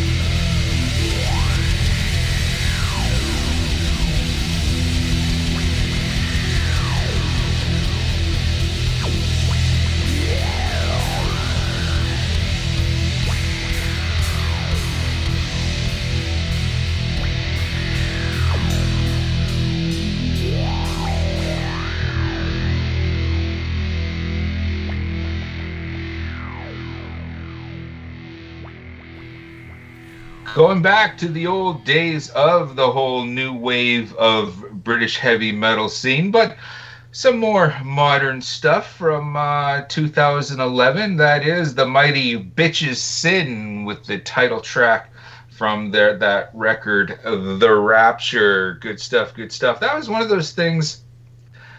Like I had to ask Mr. Mr. Rockett why, you know, why Onslaught when when people talk about the new wave of British heavy metal. Of course, it's Blitzkrieg, Diamond Head, uh, Bitches Sin, Girlschool, Venom, like like all, all all the usual suspects. You never really, you never really like Onslaught was never mentioned in that same breath. You know, and uh, that always kind of, you know, kind of gnawed at me, you know, and all that. But then the way Mr. Rockett explained, you know, how during that pyramid of those artists that I that I was talking about, they were more towards the hardcore punk sound and scene. It's like, oh yeah, right, right, right. Evident of that is the the track Thermonuclear Devastation from Onslaught um, from their last demo right before they went before they went metal with their debut album Power from Hell um, which they did another version of thermonuclear devastation, a more metalized version, shall we say, for said debut. So good stuff, good stuff. Once again, be sure to check out Generation Antichrist available now. And like I said, dude, like this record is definitely a contender. You know, I don't know what our Rammy Awards, okay, are going to look at. Like, COVID is really fucking with everything. Oh my goodness, yeah. And I'm almost afraid to see what it's going to do, you know, to the rest of the year and how it's going to affect that. But, you know, this year, with everything that's going on, kick ass records are still being produced. Generation Antichrist is definitely right up there. So go and check it out. And once again, thank you, Mr. Rockett, for taking the time out and speaking with us. Next record, let's do it again. Pretty interesting week as well with everything going on in the world. And one of the things that caught kind of caught my attention was um especially now like with band with what Bandcamp did. Yeah. Okay, and what they're doing with these special Bandcamp days and all that. And they deserve all of the credit for what they're doing. It's even more so when um, the recently Spotify's CEO Daniel Ek kind of put it out there like he he had he had okay this is the reason why no one is making any money off of us and all, and all that because you guys just aren't making enough music. And that kind of raised a few eyebrows within within you know within bands. Like i know people from the scene here in here in winnipeg you know and just uh, i've seen other bands online saying like this guy's got to give his head a shake. Has this guy ever made an album? Does he not know everything that goes into it? With the way the record industry is right now you can't make a new album every year. I think this guy is just kind of like has he ever been in a band? So- you know? I'm honestly on his side. okay. I really am because, and but here here's the thing, like for for effect, they're like, oh, it's those lazy musicians. Like they're putting words in his mouth. Like I'm looking through here, I don't see any quotes of him saying lazy musicians, but he's saying that you know people need to release albums more than every three to four years right you know and really that's that's the same model for radio like if you wanted to make money on the radio you didn't put an album out every four years hmm you know like, like if you if you think about where our industry has gone, right? Like, let's go back to the days of what my mom used to call bubblegum pop, right? Because you could get like a 45 for five cents and it was all cutesy pop song Uh-huh. kind of stuff. And, you know, she'd buy those, dance to it on the record player in her room. And that was like really the era of the one hit wonder. They were always on to the next thing, the next thing. Yeah, exactly. Right. and that that movie, The Wonders, is one of the greatest rock and roll films ever for so many reasons. We could do a whole episode on that. Anyway. Um but so you you had all these like like hits and stuff, right? And so what did you do once you got a hit? Well, you know, you got this new artist. Well, okay, you've got this hit song. Well, now you're going to record this other song that we already know is a hit, but now we're going to get your version, and your version is going to sell. And like, look at like who's the guy, Pat Boone, that um, that re-recorded like everything that was like a top-selling album, um, especially if it was a song by a black artist, because that way you had a white person singing it, which is a Oh, yeah. whole nother Yeah, well, we can't have middle American white kids listening to those Negroes, right. you know? Eh, but yet the kids are like, no, I, I like the the one by the black guy better, you know, uh-huh. because it's got soul. But um, you know, so so you've got all this stuff going on where the industry was like, oh no, let's do this, let's let's do let's you know keep manufacturing these hits. I mean, like like the the Wonders movie is like, oh, you're going to cover these songs from the Playtone catalog. Like that's what they did because they were trying to keep the, the the plays alive. They were trying to keep people, you know, listening to it. Like, oh, I like this song. But, oh, now here's this version of it. You know, and like people were really. It, it was much more of a business, you know, and people love to vilify streaming and I I still don't feel that streaming is the enemy as much as um, Napster. You oh, know, for sure. like- for sure. I mean, but Napster's gotten off pretty clean. Like if you think about it, like like everybody loves to vilify Spotify and whoever else is doing any kind of streaming right now, people love to come after Apple and be like, "You're not charging enough." Listen, we wouldn't be in this if it wasn't for what Napster did. You know? Yeah. Oh, yeah. Like Napster's the one who upset this, and then, like, I, it, it just there was nothing worse than when the Napster thing came out. Like, oh, this is great! I can get these songs for free. I'm like, dude, like you're essentially stealing. They have enough money. yeah. You can't Uh-huh. tell me that. Like, like no, like, like they'd be like, I just come over to your house and like take your TV. You have enough money. It's fine. Yeah, you you know, money. like like like like what a shitty argument. But nobody nobody backed Metallica on that. Like that's that that, that I, I that that was probably like the the first time I'd agree with Metallica in years with Me decision they I, made. oh, I you was know? totally behind them. Yeah. you know, and people are like, oh, they're they're making fun of them like crazy and all these memes. I'm like, no, no, they're dead on for this. They're dead on. Mm-hmm. Like this, this is stealing. This is people's property. This is rights. Like, like you don't own this music just because it's out there. You don't get to take it. This isn't like a free garden where people grow this shit. Like it takes a lot of work to make this stuff, right? And you know, coming full circle back to like like what you're saying about making an album, Snowy, it's easier to make an album today than it was 30 years ago. Probably. Well, it all depends on. Yeah, like you and I could sit down on GarageBand or whatever and just make a bass and vocals and all that. But uh, uh, we're talking like I don't use the word real, but I'm talking like a an, an album, an album, album on a reputable label. Okay, this is this is where this is where the argument against what Miss what Mr. Ek was saying, like like he was saying, okay, you need to make more music. You can't just do it every three or four years and all that. Right. Okay.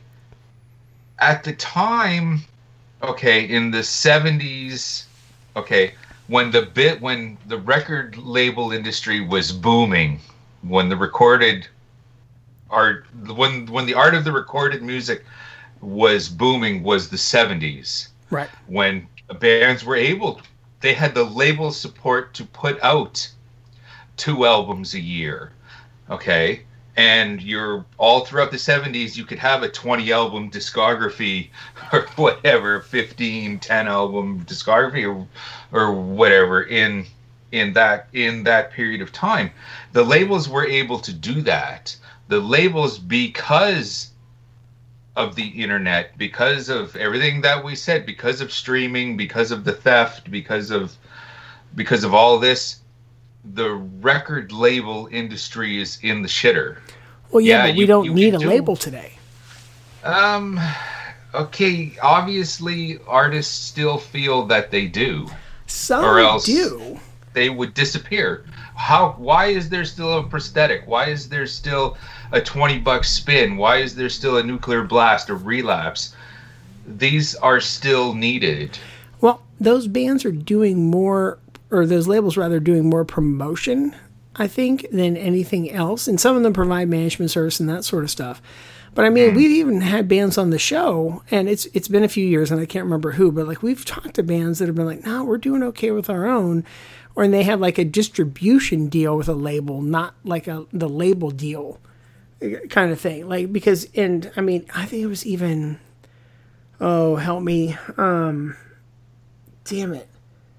What um what one of the famous labels that helped Metallica in the beginning?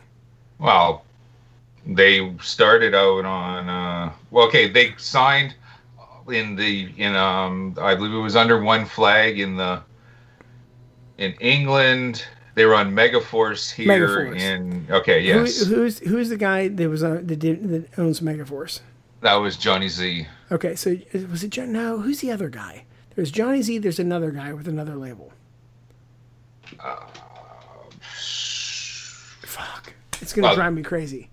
okay there was a lot of labels Are you Yeah, I talking know. Metal, you talking metal blade or you talking Maybe Metal Blade. Maybe that's it. Who's the guy in Metal Blade?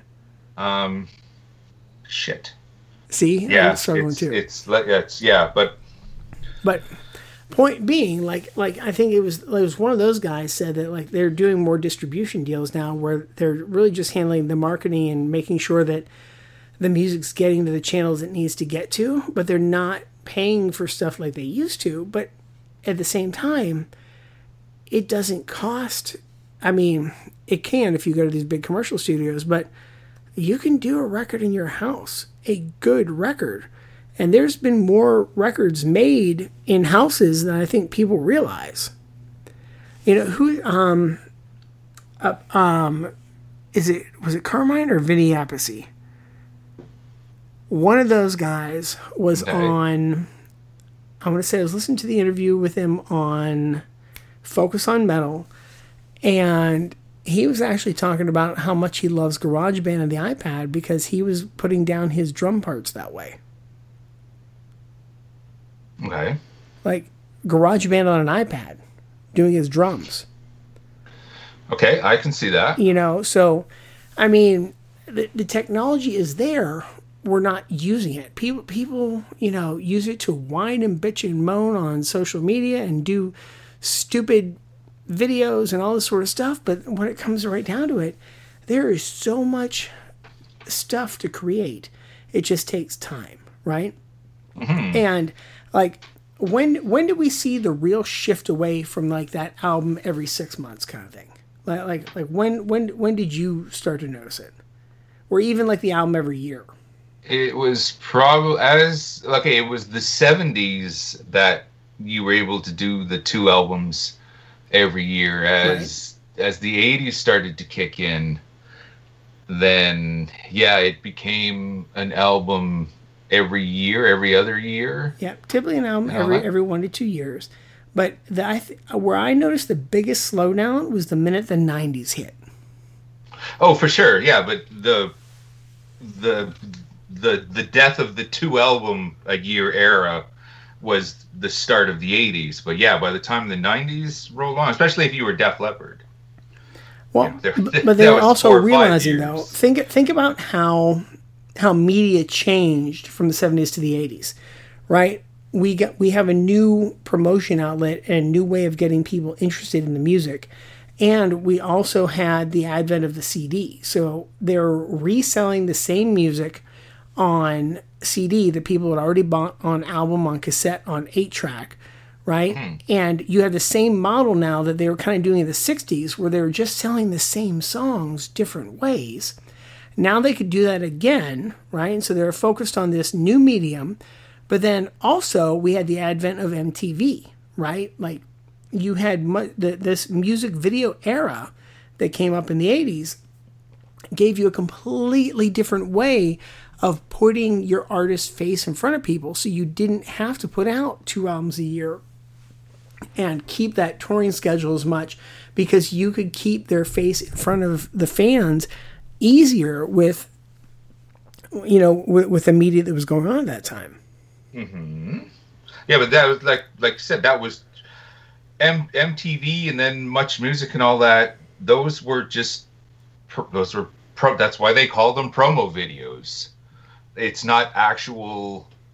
It's not actual recording, and this is not what Mr. Ek was talking about.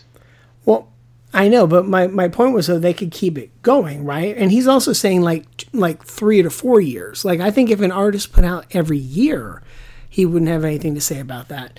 But I mean, like let's think about what started happening in the '90s. Tool. How often does Tool put out a record? Well, it, I don't know. Between the last, it was like 15 years. Right? It's or whatever, what, whatever it was. But weren't Tool pretty much finished? Like if if you if you don't put out a like whether or not you actually go on the air and say we have split up, okay? If you go that long between records, even if you haven't said anything, like you're perceived as being done. Okay, like we all so- thought Tool was done. from Undertow to Anima. How long do you think that was? I uh, those were the early stuff, right? Yep. Undertow was the first record. I honestly don't know. Um, but I'm Three years. Just, I'm okay. Three years. And then from Anima to Lateralus. That was this. That was the like 15, 16, 17 years, was it not? Well, it wasn't that bad, but it, it was up there because that one was five years, right? Oh, and okay. then um, 10,000 Days was another five years. And that was the joke that um, it actually took them 10,000 days to record it. hmm Um, but then um, Fear Inoculum um, was the first record since 2006. Right, and that was just released in 2019. Yeah, that's what I so was that's like thinking. 13 See, years, right? I really don't know my tool. Sorry. But but like they're one of the best examples for a band that just takes forever to put a record out. Mhm. You know, and it's like what's going on? I mean, now thankfully when they put a record out, like I mean, I'm not a huge Tool fan, but at least it hasn't sucked completely. You know. But I mean like the only other band that I think that can get away with like years between records is Metallica. I mean, like look at their slowdown. Yeah, but they're they're they're not making anything off of Spotify either. Like the hard that Hardwire album. You know, no one is making any money off of Spotify. I think that's that's one of the things that he's saying. If even if a band today was to make two albums a year, okay, uh, like with you get a fractions of a penny for every stream and all that. No matter how much product out there, it's never going to compare to when people actually bought music. It never will. Well, but streaming's not the reason people aren't buying music. Because streaming is the new radio. Like you don't have radio play and you those fraction of a penny was the same thing like when you got your radio royalties, right? Those royalty checks. Yeah, so that would go up and down. And I would um, wager that Metallica is making money off of uh, streaming. Even Anthrax has changed their tune on streaming. They're starting to make money. Um, and it's either Megaforce or Metal Blade. One of them was even saying like, no, no, we're starting to see like a, like a big turnaround in streaming now because more people are doing it. Like you had a shift for a while because because you had and and this is where this is where I get frustrated because you know these free sites quote unquote where people can do the illegal downloading everybody just kind of forgets they exist because nobody wants to talk about that. But they're like, "Oh yeah, yeah, no, it's it's the it's these guys because they're not paying it enough." I'm like, like even if it was like a dollar per stream, it's not going to make it for the fact that there's people that are stealing it, that are downloading it for free. You know what I mean? Oh uh, yeah, I, You know, so it's streaming's not the problem. The problem is that you had the people that could get it illegally, and nobody likes to talk about that portion of things. But you know, you've you've got more people that are streaming now. Like the the consumer model has shifted, and people aren't buying a lot of physical things. Like they're not buying physical movies. You know, like mm-hmm. this. There's this minimalist thing that people don't have have the physical space for stuff. I mean, dude, I have a thousand CDs or better sitting in my garage because I have nowhere to put them right. you know, and I still need to figure that out. Where am I going to put these CDs? And eventually I need to come up with some sort of racks where I need to trade them in. You know, like what am I going to do with them? But so it's like, what kind of physical medium do you want? But also think about the fact that, like, the CD, you know, it was supposed to be, oh, superior sound quality, blah, blah, blah. Like, we were all kind of duped with that. Mm. I I was still loving my vinyl when the CD came out. Well, I know, but I mean, like, but vinyl sales dropped. Vinyl pretty much disappeared. Vinyl was, Right. you know, hmm whatever. And then, um, you know, and and then the um, help me. Sorry, I just saw a text from my wife. I got distracted for a second. Um, but you know, and now vinyl's come back. People are like, oh yeah, vinyl sales are outselling CDs. Well, yeah, because vinyl's a different experience. And like, let's take this back to like what Clutch is doing. Clutch is putting out the recording special. Like, I really wish that, um, you know, when you bought like a deluxe package with a recording, that you get the vinyl and the MP3 because I can't take my vinyl with me, but I've always got my phone with me, and that's how I listen to so much of my music, you know. Um, but Clutch is a band that gets it. Like they created a package. They're like, okay, so if you're going to pay this money for this ticket because we want to take care of our road crew, like this shirt looks amazing. You know, mm-hmm. it's cool art, it's packaging, and you know, people are like wondering what's going to happen with vinyl, and I honestly think vinyl's only going to survive if people keep taking the Iron Maiden and the Kiss philosophy of putting out a record where it's more than just a big round disc with a picture on the front and then a plain sleeve inside. Because Definitely. that's that's disappointing. But like when you open this record and it's experience like Live After Death was, like, dude, like that's something. And like when I get this Clutch record, like I can't wait to get that record and see what they do to it. Or like like I was talking about the um the Third Man record I got with Jerry Lee Lewis. Like there wasn't a ton in there, but there were pictures and it was like, oh yeah, no, this is cool. Like the packaging, they thought about it. And I mean, that's the big thing, man. Is like the CD kind of uh, kind of killed off the consumer in a way where you really weren't getting much. I mean, think about how much CDs kept getting smaller and thinner and thinner every year mm-hmm. before downloading. Like, oh, they're going to the digipacks, the eco packs. How do we make these things thinner, smaller, lighter, less packaging? I mean, man, one of the one, one of the primacies I got, like you couldn't read a thing. You unfolded and it's like, okay, there's nothing in here. I couldn't even tell who did anything. And this is a far cry from when I got the Kiss record and I pull it out and I can read all the lyrics to every song. You know, like bands just weren't interacting with the fans. And I really think that's the point of what, um, you know, Mr. Ek is getting to is that we have to you've, you've got to engage the fans. And if you're only putting out a record every three years, you're probably not engaging the fans.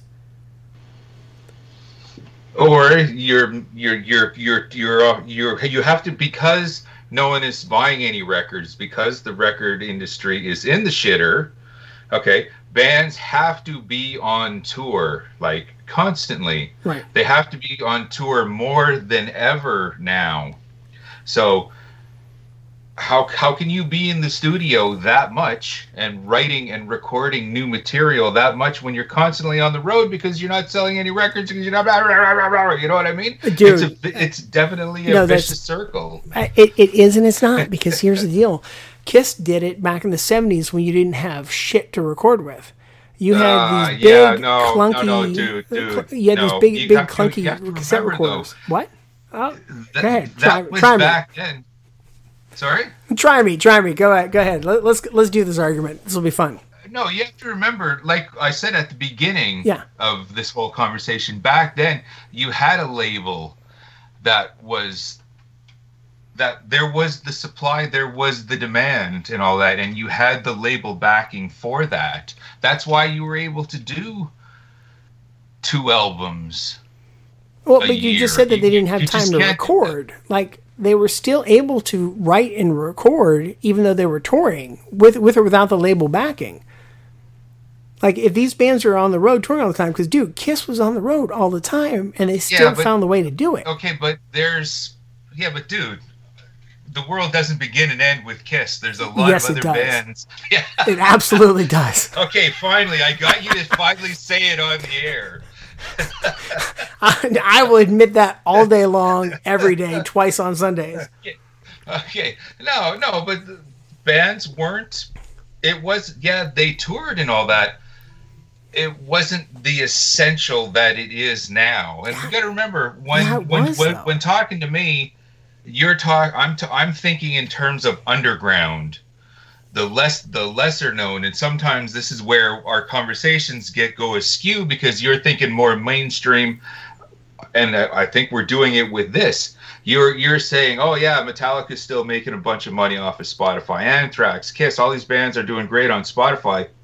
I'm thinking, okay, well, Onslaught isn't making shit, Okay. you know. so sometimes you and I we have to get on the same page Okay. of Well, then- of, of conversations Let's here. let's talk about what the real problem is. Are they making a product that's viable enough, and are they marketing it to the people that really want to hear it? okay, what is viable enough? What do you well, mean? vi- so viable enough to become the mass consumer product that, like, say, Metallica and Kiss have become. But you know, like, and when we talk about Kiss being commercial, like, I do want to point out the fact that I came on to Kiss when nobody wanted to listen to Kiss, right? So, so commercial means different things to different people. But so, what's the product? Like, are they really putting out a quality product? You know, what's what's what's quality? Yeah, I think- exactly. I- I that's think- that's what we're coming yeah. down to. And so the thing is, uh, like, how are they marketing it to those people? Because there are other bands, like indie rock bands, that you and I m- might not like, but people just go crazy for it. So the thing is, maybe there's just not enough people to support that style or or that particular record. They're like, eh, they're okay with it. I mean, bands come and go, businesses come and go, and that's the thing is like the music business is still a business. You know, people are in it to make money, and it's a lot of sacrifice, man. You know, Oh, when I think definitely. about what I was doing in the '90s to um, to to, tr- to try and get my band going, to get a record out, to play as many shows as we could. I mean, dude, I was working at Radio Shack. I was going to school. I was teaching guitar at the music store. And then I was practicing easily twice a week minimum for like two to three hours. You know, and and that was just uh, you know just trying to get trying to write and get stuff going, and then constantly playing and recording all that stuff. So that's I mean that that's that's the life, and it didn't work out for us. You know, so we called it and that's Right. that yeah, that's that's the reality. I mean, like, you know, it, if if you're not finding the audience, you're not finding the audience. I mean, like, you know, look at a band like Deicide. Who would have thought that Deicide would have the audience that they have, and they've been able to, you know, have a career? I mean, that was, that was a pretty niche thing that they were doing at the time, and they did it. Same with Obituary, you know. right? I mean, fuck. Let's look at Korn. Like, Mm-hmm. I would have never, ever, especially listening to that first record, thought that Korn was ever going to catch on. Because I'm listening to this first record, I'm like, man, I don't like this. You know, and, and the first Mm. Record sits better with me now. But just like I didn't like the way it was recorded, I'm like, why is it? like I think the one thing I probably did appreciate was still the vocals because I do like the um the insanity of the the fact that it sounds like the guy's almost always like losing his mind kind of thing. But I mean, you know, could anybody have predicted that Korn was going to come become as mainstream as they became? Because I mean, that sound, what they were doing, that was insanely underground at the time. You know, we, Uh, we well, can no, say whatever the, we with want the first about it. record. Yeah. No, no, they they had a major label push, and they knew that okay, they saw like okay, this it spearheaded the whole new new new metal thing. It was it was one of the it was it was definitely one of those bands. Korn, Limp, Limp Bizkit, Rage Against the Machine. These were the bands that Oh God, Rage that is not a new metal that band. spe- that spearheaded new metal. Rage is so not new metal. Okay, well that's God, I hate when we have this conversation. not new metal. okay. Damn it. all right all right but like i said that's a whole that's a whole whole other things and to your your other point obituary deicide they ain't making shit off of spotify Well, they're not they're not But, but what were they making they- off of actual record sales? And what would they have Uh, done if, if Spotify was the only thing? I mean, like, they're also not making shit off record sales now. not anymore that's why they're always on tour and being on tour you can't always be in the studio to make sure that you know to satisfy miss mr Ek's um quota or whatever But here's the thing, though. Like, I feel like we're, we're vilifying, you know, the guy who who's the CEO of Spotify because that's where people want to get their music, and it's not his fault that the consumer taste changed. no it's you not know, th- th- like I, I feel like we're the blacksmith complaining that we don't have any horses to shoe because everyone has a fucking car now. You know, like like that's that's what this conversation feels like a little bit. Stuff's changed, and so like, what's the new market look like? You know, and coming back to what what Clutch did, that was a pretty ballsy and cool thing. I mean, to be like, fuck, we're going to stream like a, a real live show instead of putting out old content like so many other bands have been doing and scrambling to do. They're like, no, we're, we're going to do what, what we want to do. Like, we need to play. We're going to give the fans what they want. And dude, all the people in that chat were just going insane, losing their mind. It was great. So connect with your fans like that. I mean, that I can get behind. Yes. you know, like like like let's let's take take a look at so onslaught. What's the last thing onslaught has done other than putting out this new record to connect with fans? Well, um, first of all, they're not a multi. They're not on a major label. They're not. I think the last record was which which record was that? Was probably I don't have the stats, but was probably about four years ago. But Okay, so what have they done though? How how have they stayed in the press? How have they stayed in front of you? I don't know. There's only so much you can do within the underground. They they There they, you they go. Put, they put they put out a see, but they you know they probably all have day jobs, even Okay. though they're in this this this uh legendary band in the underground. That only gets you so far. Okay, You so know, they probably all have day jobs, and they all can't be making two albums a year. let me really bring this home. Four years ago, did we have them on the show? With the, We did. Okay, and how many times have we had them on the show in the meantime? the this this this was it. So we typically only have a band on the show when they put out a new record. um when they're well for us for us okay Right. we like to do the uh the face to face when they come through town and all that Okay.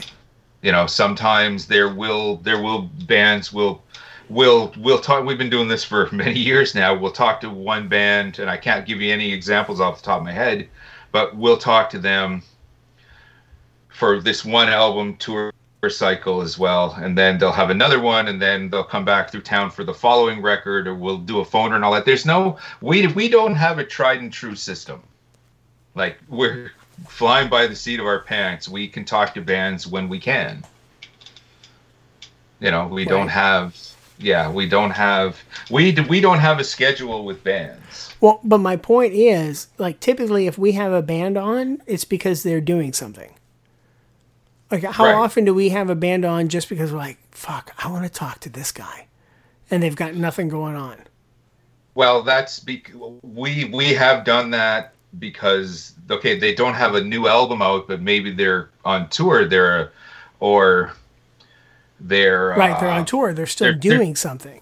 Yeah, okay, but uh, I'm sure over the years, just because me as a fan, I wanted to talk to this guy. Like I have a bucket list or a whole bucket list still of bands that I want to talk to that haven't put out an album in years. Okay, that haven't done anything in years, but I want to talk to these people. Just Okay. you know. Yeah, but the So point there's is we haven't. we don't have it tried and true. Yeah. Right. And and my, my, my point is I'm getting is okay, so they put out an album four years ago. Now we're having them on again, talking to them because they have another album four years ago. And that's kind of the point that Mr. Ek is making. If you're only in the public eye every four years, that's not helping you, right? That's that's not good enough. No, think, I think I know think that. about That's- Taylor Swift. Like you can say that, oh, it's because Taylor Swift has a has a record label behind her, but she does work her butt off to like you know do something for her fans and stay in that public eye. Like that's a Mm-hmm. Yeah, lot of work. And yeah, but you can't put sorry, you can't put Taylor Swift and Onslaught kind of in the same the same idea because it's a totally different audience, it's a totally different sound, it's a totally different everything. but it's the same Every- like- work ethic, is what it comes down to. Uh, I mm, So if the guys for I don't- I Onslaught don't were know. doing their best to get into a movie with their song, be like, you know what, this upcoming slasher film, let's be the band for that. Then that give them another Yeah. reason to go out and talk to people. Like, dude, you'd be like, holy fuck, this new um, slasher film has Onslaught in it, dude. We got to get them on the show to talk about this. How'd you guys get involved with it? Oh my, you were the killer. That was great. Like, you you'd be and losing you, your you, mind. You know how those artists, those ge- getting the soundtracks and all that, those are called syncs. And how they get involved in that is they have well paid managers and agents that are doing that shit for Taylor Swift. Not Mr. Rockett doesn't have the funds, you know, and the connections to other industries to get them to do those things, to be in video games, to be in movies, to be Well, on hang on. soundtracks. Let- let me be specific, There's a though. big difference between Taylor Swift and Kiss than Onslaught and Terminal Nation. But I did spec- specify slasher film. We're not going to hear a, a Taylor Swift song in a slasher film. No, but that's Right. that is an example. That is an example. But just because it's not a big movie doesn't mean it's not a way to make money. Is my point, right? Mm-hmm. And and and it's the same work ethic. Like, okay, like how do we get onto this film? Where like you know, are you networking, talking to people? Like, like. No, Yeah, no. Taylor, Taylor Swift has those people same- now, but dude, Right. like it, that's not how it always was. And the thing is, the same thing with Kiss, man. Like, like like like you know we we look at Kiss now and be like, oh well, yeah, well, you know they they have all these people, sure, but they didn't in the '70s when they were doing two albums. Like they were just about broke on those first six albums, I think. Mm-hmm. Like like they were making nothing. Like Bill Aucoin was like maxing out credit cards to make that band work. Like like they were risking everything financially to make that band work to achieve that dream. That took a lot of work and it paid off and everybody likes to give them shit for it now. And oh well now you're commercial. Well yeah at the time nobody gave a fuck. Nobody that wasn't commercial until it was commercial. You know you know what i'm saying? Like it took a lot of work so what sorts of things are these other you know under underground bands if these are the ones that we're gonna we're gonna talk about like if Onslaught's only putting out a record every four years, well, what else is going on in that four years? Are they doing, you know, record albums? Are they doing book tours? Are they doing spoken spoken word tours? If They're- not, why are we not hearing about it? Like, what else is going on? Because they're probably working a day job so they can eat. And they can they got a roof over their head and feed their kids and all that. Like there's just it's it's apples and oranges. Like, like, I- like, so you- it is and it isn't, man. always. Like, Well, like it, it's the same work ethic, and it's the thing is like, uh, like, uh, I'm trying trying to think of like like a good analogy of something. Well, so let's look at Beta and VHS. okay. right? Like everybody says Beta was the better product, but VHS won the war. Nobody- Essentially. You know, no nobody has beta players, but it was the same sort of thing here. Like beta just didn't have the product that took off. You know, they did the exact same thing and they just didn't quite make it. I mean, like look at other bands that sounded like Metallica. They just didn't make it. Why? Is it because Metallica had better management? Is because you know, I mean, dude, you know the story of Metallica. Like bologna on hand sandwiches. They were living off nothing. You can't say that they had all this money behind them. They just had work ethic and will and they like were constantly okay looking yeah, for deals. They had all that, yeah, but there was no Spotify back then, and that's kind of the point of this whole conversation. yeah, but no- but- they there is now a Spotify. Well, yeah, but here's the thing: is though have- you had bands that still couldn't make any money and didn't f- make it with without a Spotify. So who was the villain then? there were none. There were no villains. So there were at, there has to be a villain because there were bands that were just as good as Metallica that didn't make it. Oh, Why didn't they make yeah, it? It must have been There's a great so- great only so grandfather of over to- Spotify that kept What's them from that? making it. It had to be the great grandfather of Spotify that kept them from making it. That's it. Mm, no, no, because that was a whole other world making when we a were joke. kids. Like, Oh, okay. Well, but but you see where I'm going with this. Like like so like we we've talked I mean like so look at like the big 5 Exodus. Why is Exodus not as big as Anthrax, Slayer, Metallica and Megadeth? They all were co- going at the exact same time. They were all coming Yeah, up at the same but- time. Yeah, but you have But to what? give. Um, okay, I don't understand. Okay, with Megadeth, Anthrax, and Metallica. Yeah. Okay, Exodus were still a lot thrashier. They didn't. They didn't connect with a more mainstream market that the Big Four did. Okay. So I Yeah, no, love they- that you're calling Metallica mainstream now because at the time you would have called them underground. You Yeah, never. yeah. if we go back to But- 1986, because that's the thing, you're like, oh well, we can't. We got to compare apples to oranges. You know, you're thinking about these these guys now. So let's go back to like you know the early 80s when none of what they're doing is commercial. Right? Mm-hmm. None of those bands are commercial in the early 80s before you know before those first records. None of it's commercial. Why did Metallica make it? I. They just. It, it's a good question. It's it's a good question. You're you're absolutely right because when I first heard "Kill 'Em All," I never would have thought. When I first heard "A Fistful of Metal," if uh, you know, "Show No Mercy" and all that, none of these bands should have made it out of the underground. They worked their And- asses off. They connected with the fans. They kept writing. They kept honing their craft. And that is really like it's that work ethic that made Metallica the behemoth they are today that the CEO of Spotify is talking about.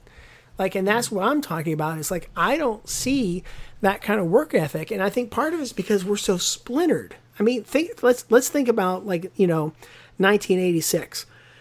Like, other than I mean, especially where I grew up, like other than listening to records and playing my guitar, there was nothing to do.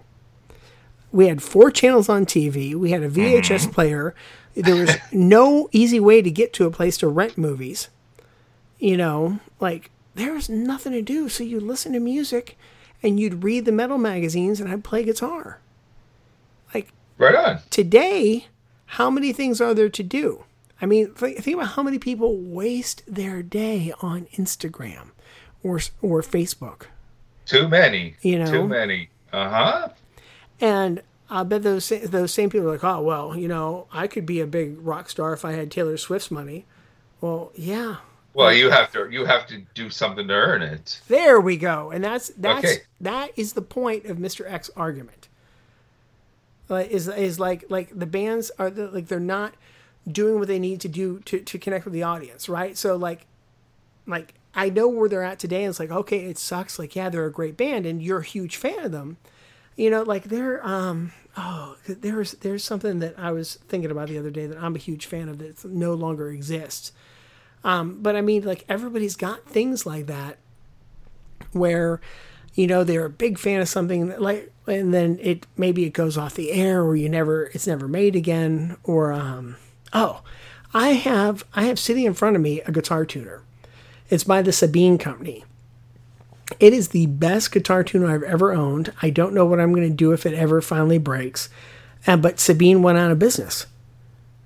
Okay. You know, like that just happens. They they made mistakes. They made bad business decisions. Or, you know, or or the stars didn't align, whatever it is. And that's what happens with a lot of these artists. So you, you like we can't blame Spotify like because everything is and especially right now because everything is changing. Like we've got to find a way to to connect the fans the music together and get, get you know get the stuff in front of them. And i mean honestly social media can be a great way to do that. Because if it wasn't for instagram i wouldn't have been on that clutch show last night. Right. you know?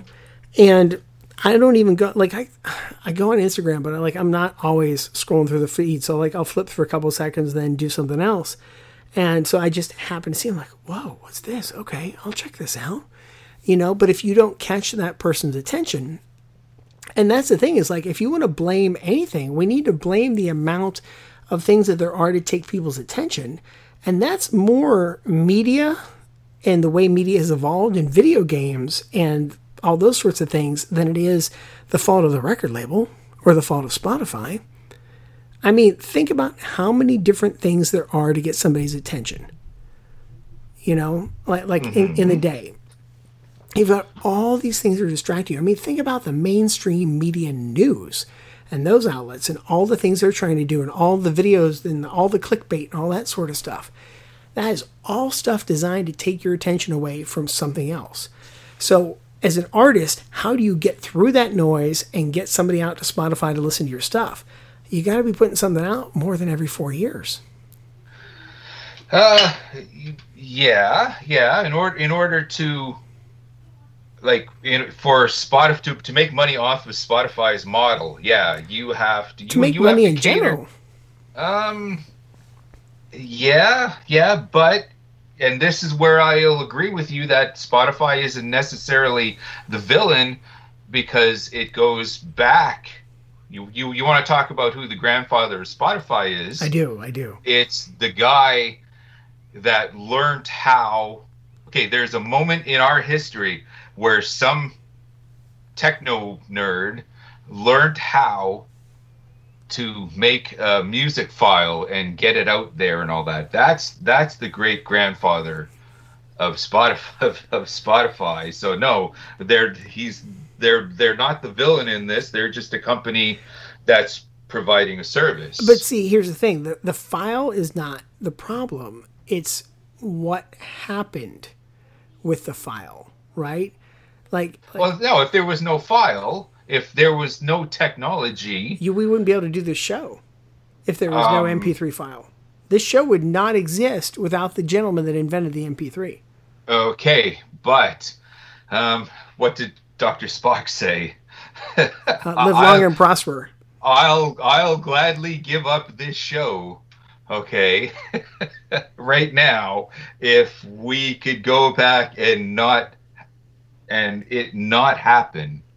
You know what? Which which that series that that that Terminator esque series of events. Okay, if we could cut it off right there, where illegal downloading and streaming and all this bullshit that's destroying the music industry if that if we could cut it off right there if we can go back in time okay if we can send the terminator back i'm not saying i want to kill the guy okay but if we could go back to that time and distract said techno nerd with i don't know here's a playboy stop looking at that screen okay whatever okay Do you Um, remember I'll do it. I'll do mp3.com? what's that Do you remember mp3.com? Um, no, no. You got to remember, I'm only recently now. I've been blessed with so many great co-hosts like yourself that did a lot of the techno mumbo jumbo with this show and all that. Okay. So, So, when my band Darkwater was coming up, right, we were forming 97, 98, right? And mind you, I was trying to play in bands all through that time, and I finally took college seriously in '94, and so I, you know, I completed my eight years of college in 1998, right? And I'm being dead serious. Like it just I, it took me a long time. I didn't really know what I wanted to do, and finally, you know, serious up and finally decided to complete my four years, just four years after I started the first four years. But um, so 98 ish you've got the advent of the internet things are coming up you can connect with people you can email people. You you have this new way of communicating a faster way of communicating and more access to information right? So i was mm-hmm. trying to leverage that for my band. And what was awesome about the mp3 is i could reach more people than I could with a demo cassette because we were still handing out cassettes in 1998 mm-hmm. We're handing out CDs. Like I bought my first CD duplicator for, and it was a four four time CD duplicator for any of the tech nerds out there. You're going, holy shit, is that slow? But that was so quick. I think I spent about a thousand dollars to get a one to one. So I, I could make however long the CD was, I could make it in a quarter of the time because it was you know four times the speed and I would burn those, and then we'd put our we'd print our own labels. We bought our own cases. We were doing our own manufacturing essentially, just one at a time, and we'd hand out the CDs. We'd hand out well, sometimes we'd sell the CDs. We'd hand out the cassettes. Like we were a big fan of the cassettes. There's another band level. Um, we got three of their songs and three of our songs, and they were on one side, we were on the other, and we did split cassettes. And what we would do is when we were going to play um, when we were going to play a new place right when we were going to play a new place we would um, go to that place and say hey we're playing on this date. Can we put this flyer here with these cassette tapes free for anybody who wants one? And Right. bar owner was like sure like okay. And so like that's how we got people to you know int- the tapes are just there for free. We're like hey we're coming. We're playing this date. People could take it if they wanted it. You know maybe they got thrown out. Who knows? But that got us people to come and check it out because we were trying to trying to give that music away for free right? And this is very similar to like the tape trading that went on in the early days. Right. and also similar to what happened with Napster. But the difference that I always like to tell people that it happened with Napster is one, I, the artist, was in control of of the creation of that free product. Mm-hmm. You know, now if it was getting duplicated by somebody else, in in this case, I would have been okay with it because again, it was very slow. It was very slow to duplicate a tape. They couldn't do mass duplication unless they really wanted to. You know, Right, and- right. and- And that that was the idea of the demo. They wanted they they would sell one copy to someone in the mail and all that, Yeah. and then that person would do would take the time and trade it and like no, there yeah. Yeah. We've had this conversation on the show before. The the I where we've had people say to us, "Well, isn't MP3 and file sharing isn't that just like your demo days?" Well, no, it's not. Okay. So now, like towards like I think it's somewhere in ninety nine two thousand, right, is when we first start hearing about the MP3 and how to make it in computer recording. And I start dabbling in using stuff like SoundForge and Acid and, and computer editing and all that sort of stuff. And um, so we learned about this mp3.com site. And I'm like, okay, what's there? So you basically you put your stuff up, you put it up for free, and um, the site pays you for the downloads that you get. I'm like, okay, this is awesome. And I don't Yeah, know. Yeah, you're actually getting paid for your demo. Yeah, but again, it was fractions of a cent for every download. So this wasn't even a stream. This is somebody got it, got to listen to it more than once, right? And and they only mm-hmm. we only got paid for that one time they downloaded it. So they could listen to it infinite times for that one fraction of a cent. There were people making oh my goodness, they were making um I want to say $20,000 a month. A off of month mp3.com. off of mp3.com. Like Wow. like $20,000 a month. Right? Think about that. Mm-hmm.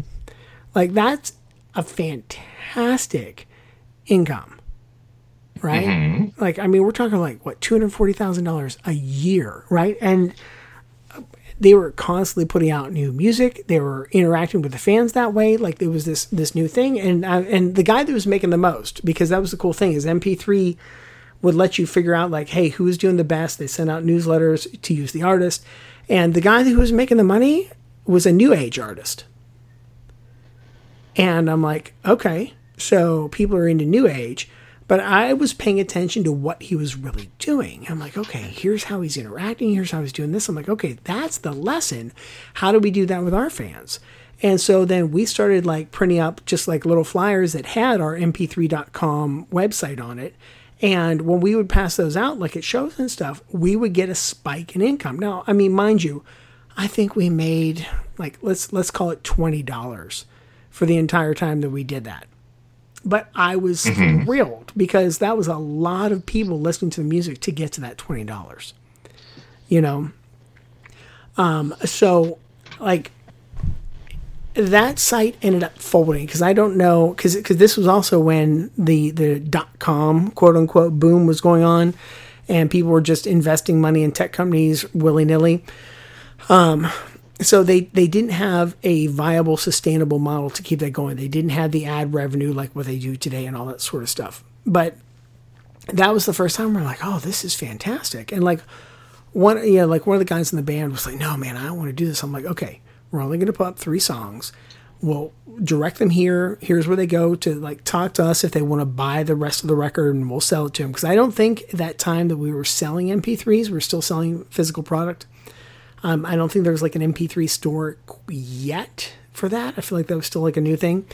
But um, you know, he was ultra, ultra paranoid about it that people were going to steal his stuff. I'm like, dude, we're water market. We're doing this. We're doing that, and it's it's our stuff. Like like it's getting people out there. Like you've got to get people to hear it. You know, it was it was.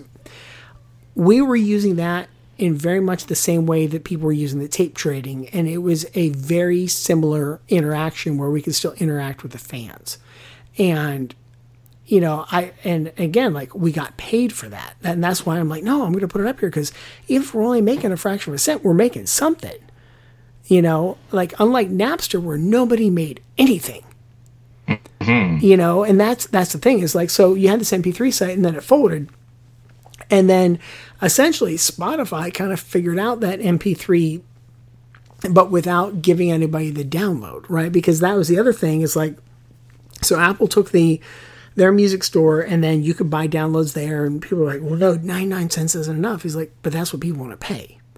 You know, he's like because that the Napster thing was happening and all that sort of stuff and Apple's like, "No, like people will pay this. This is what we're going to do." And as much as people hate to say it, Apple kind of saved the music industry with the iTunes store. You know, like Apple really like like Steve Jobs loved music. They did a lot for music and the music industry by doing what they did with Apple Music. Well, at the time it was just the the iTunes store.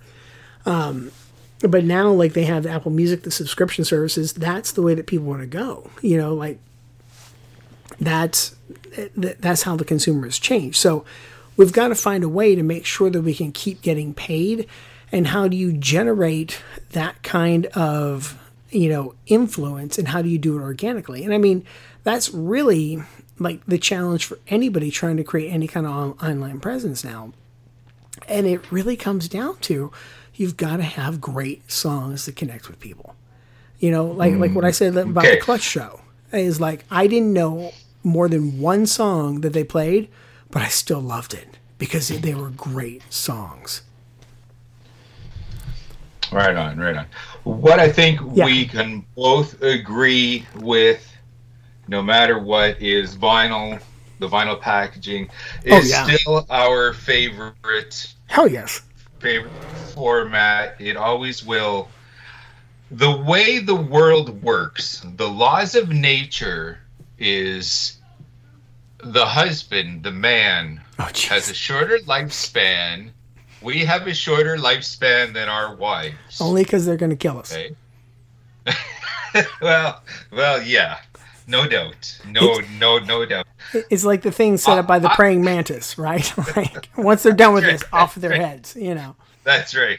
That's exactly. That's exact. That that is what marriage is. It's a it's it's a metaphor for the praying mantis. God, I wish I had. Oh, I wish I had some praying mantis queued up. Ah. Uh, anyway, anyway, anyways, the reality is you are going to go before Mrs. Aaron. I am going to go before Mrs. Snowy.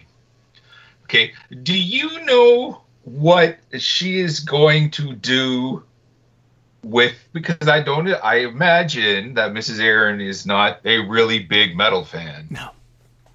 No, no. Do you know what she's going to do with all of with your kick-ass album collection? And not just your vinyl, your cassettes, your DVDs, your CDs, your magazines and all that. Do you know what is going to happen to those? No, but if something happened to me, like let's say, you know, heaven forbid something happens to me tomorrow, she would probably be calling you or John Caddick. And be Okay. like, what do I do with these albums? Would you guys like these? That's I'm sure. Yeah. Uh, I'm sure. Yes, yes. If I go tomorrow, I for one time on the show we had to do like a quick count of everything that we had, all the vinyls and all that, and I was into the thousands. That's a lot of stuff, Yeah, yeah. Because I just never got rid of anything, everything. Pe- pe- people, you know, ov- over the years, well, I sold all my CDs, I sold all my vinyls, I lost all my cassettes and all that. I kept everything. Okay.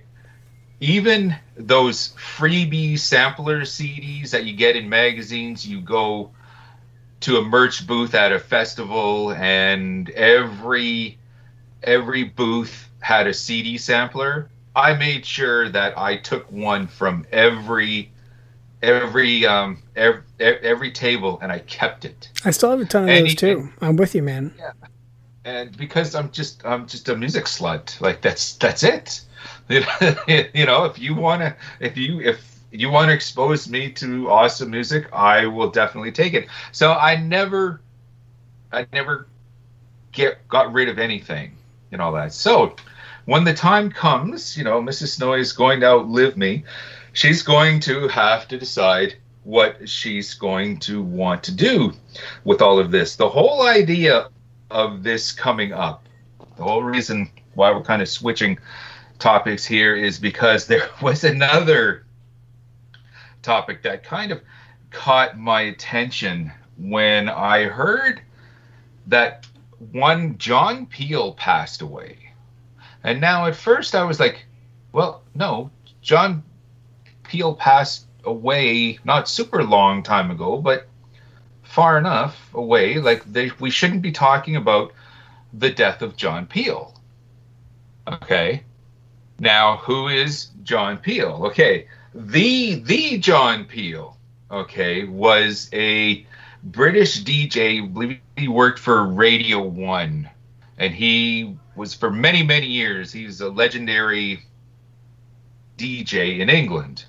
He put a lot of bands on the map. Metalheads will know who John Peel is from the John Peel sessions which Earache Records put together that series of um, of live shows featuring Napalm Death, Carcass, Extreme Noise, Terror. I think I even have a a Carcass John Peel cassette in amongst the rabble that you know Mrs. Snowy's going to have to do with these someday.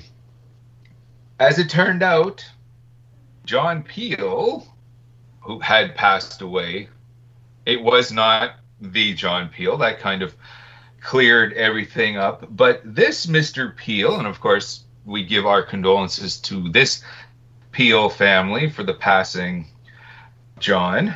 Mr. Mr. Peel's widow, though, now has 50,000 vinyl albums on her hands. And she has chosen okay, she's got to she's she's got to get rid of them. She's not a big music fan and all that. It's just to to her she has to get rid of these so she can move. Like apparently that's that's the idea of it. So she is selling this kick-ass vinyl collection for a pound each.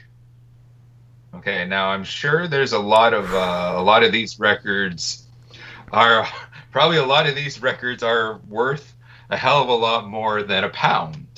Okay, but she just she just wants to get rid of them, and I'm not gonna vilify her for that. It's like it's hers. Do whatever you will. Okay, dude. Actually, I I would actually like to see.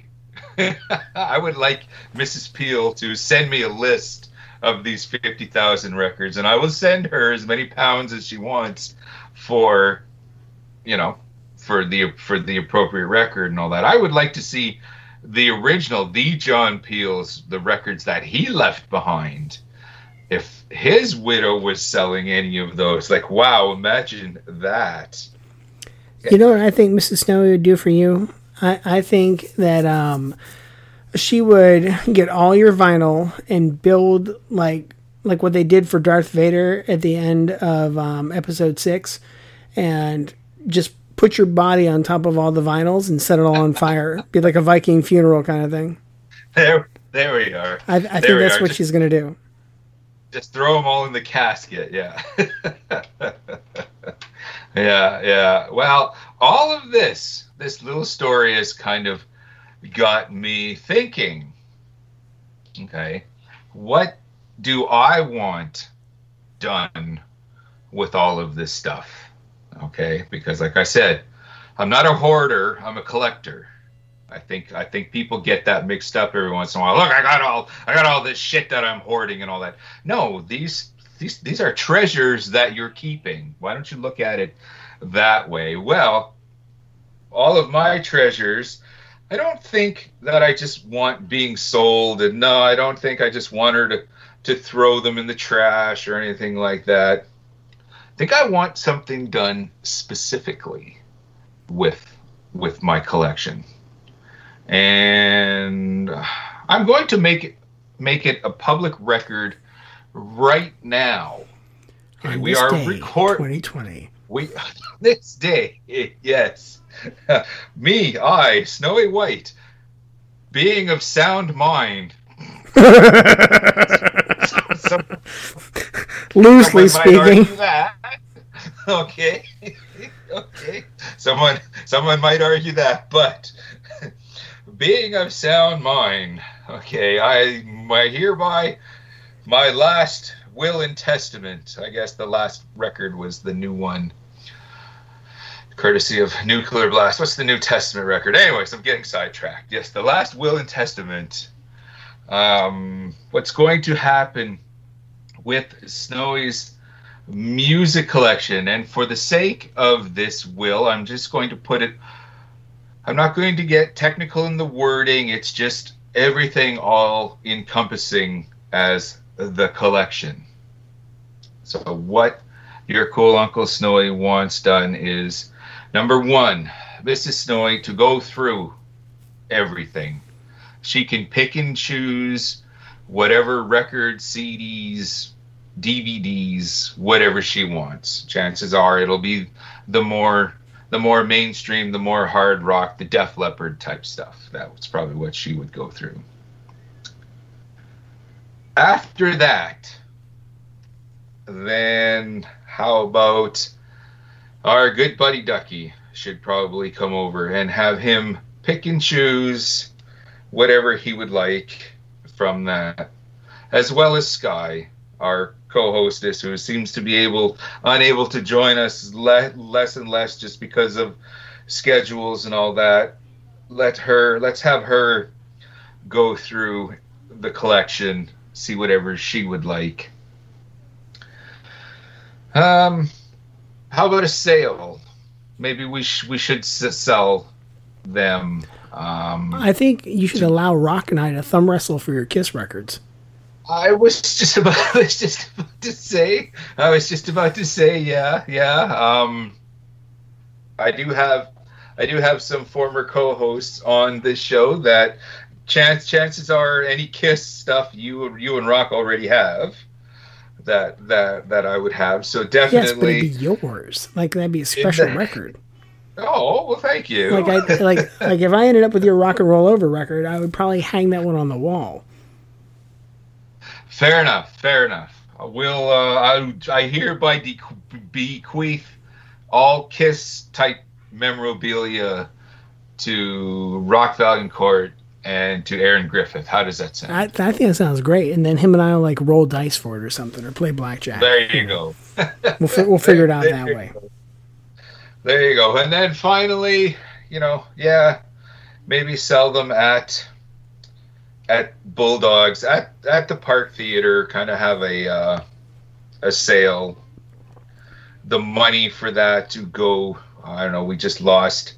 We lost a really good friend of the scene recently. Maybe the money from that to go towards some uh, mental health charities and whatnot. And then whatever whatever doesn't get sold, um, I don't know, dude. What what what do you think we should do? Just kind of maybe just give it away. I think we need to go through it and see what you have that nobody even knows exists. Because I Uh-huh. feel like you probably have some things that could be like literally like a museum piece, like an archival piece. And maybe it needs to go to someplace like the Smithsonian or the Rock and Roll Hall of Fame so it's properly preserved. Um, I am willing to bet that you have a few things that would probably go well in the hands of private collectors. But we- but like I would work with Mrs. Snowy to make sure that we find the right collectors.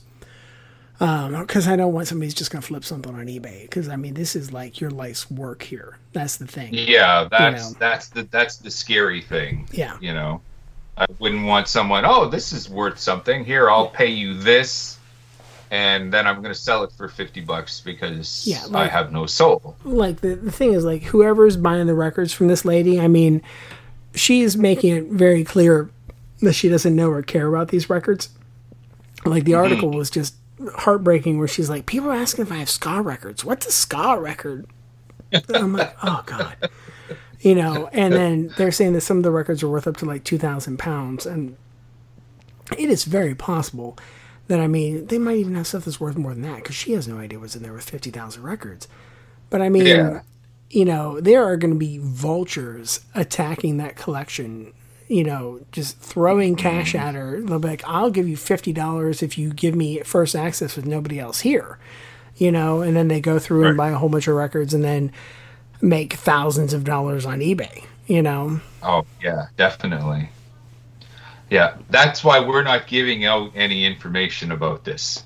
You people are kind of all on listeners. You guys are all on your own in contacting Mrs. Peel. So I think, I think maybe that's that's that would probably be best. Yeah, in be in the event that I go before and oh, oh we're I'm definitely going before Ducky and Sky, obviously in the event that yes i go before you yeah after everything that's done with them here in the winnipeg scene yes let's have you you and mrs snowy let's them let's you two get together and just do what's right with this because you're right yeah, like uh, it was tugging at the heartstrings like this this kick-ass record collection is just going to is just going to disappear and all that. And all of this will be wasted just because the guy died so. Yeah yeah that's too bad. By the looks on by the look on the clock though we definitely between the kick-ass creature feature all of this great music and these great topics um yeah it's just about that time to wrap her up here, uh, how can uh, people get a hold of us? Well, they can use this thing called the internet uh, because they're getting this with an MP3. Yeah, yeah. Let's let let let's put let's put the internet to good use here. Con contact us. that's the thing is like the, the you know as much as we go back and forth on the MP3 and the internet, it, it's done a lot of great things. You know, It it's, has. and any anything can be used for both good and bad. You know, I mean, like look at the tape recorder. The tape recorder is a great thing for us as musicians. We could tape live music, all this sort of stuff. But then guess what? People use tape recordings to get other people in trouble. Look at the Watergate tapes. You know, like like I, I bet Nixon's like stupid tape recorders, hate them. You know, but anyway, no matter how you feel, about tape recorders, MP3s, and whatever else, you can reach us at radioactivemetal.org anytime you want. Drop us a line, radmetal666 at gmail.com. Check us out, Twitter and Instagram at radmetal666, or go to facebook.com slash radmetal. You can hear this show every Thursday first on purerockradio.net. You can get us every Friday through iTunes and other podcast aggregators, but especially on Fridays, or I'm sorry, uh, through Spotify. Who is the devil, according to Snowy? Um, through Wow. Spotify.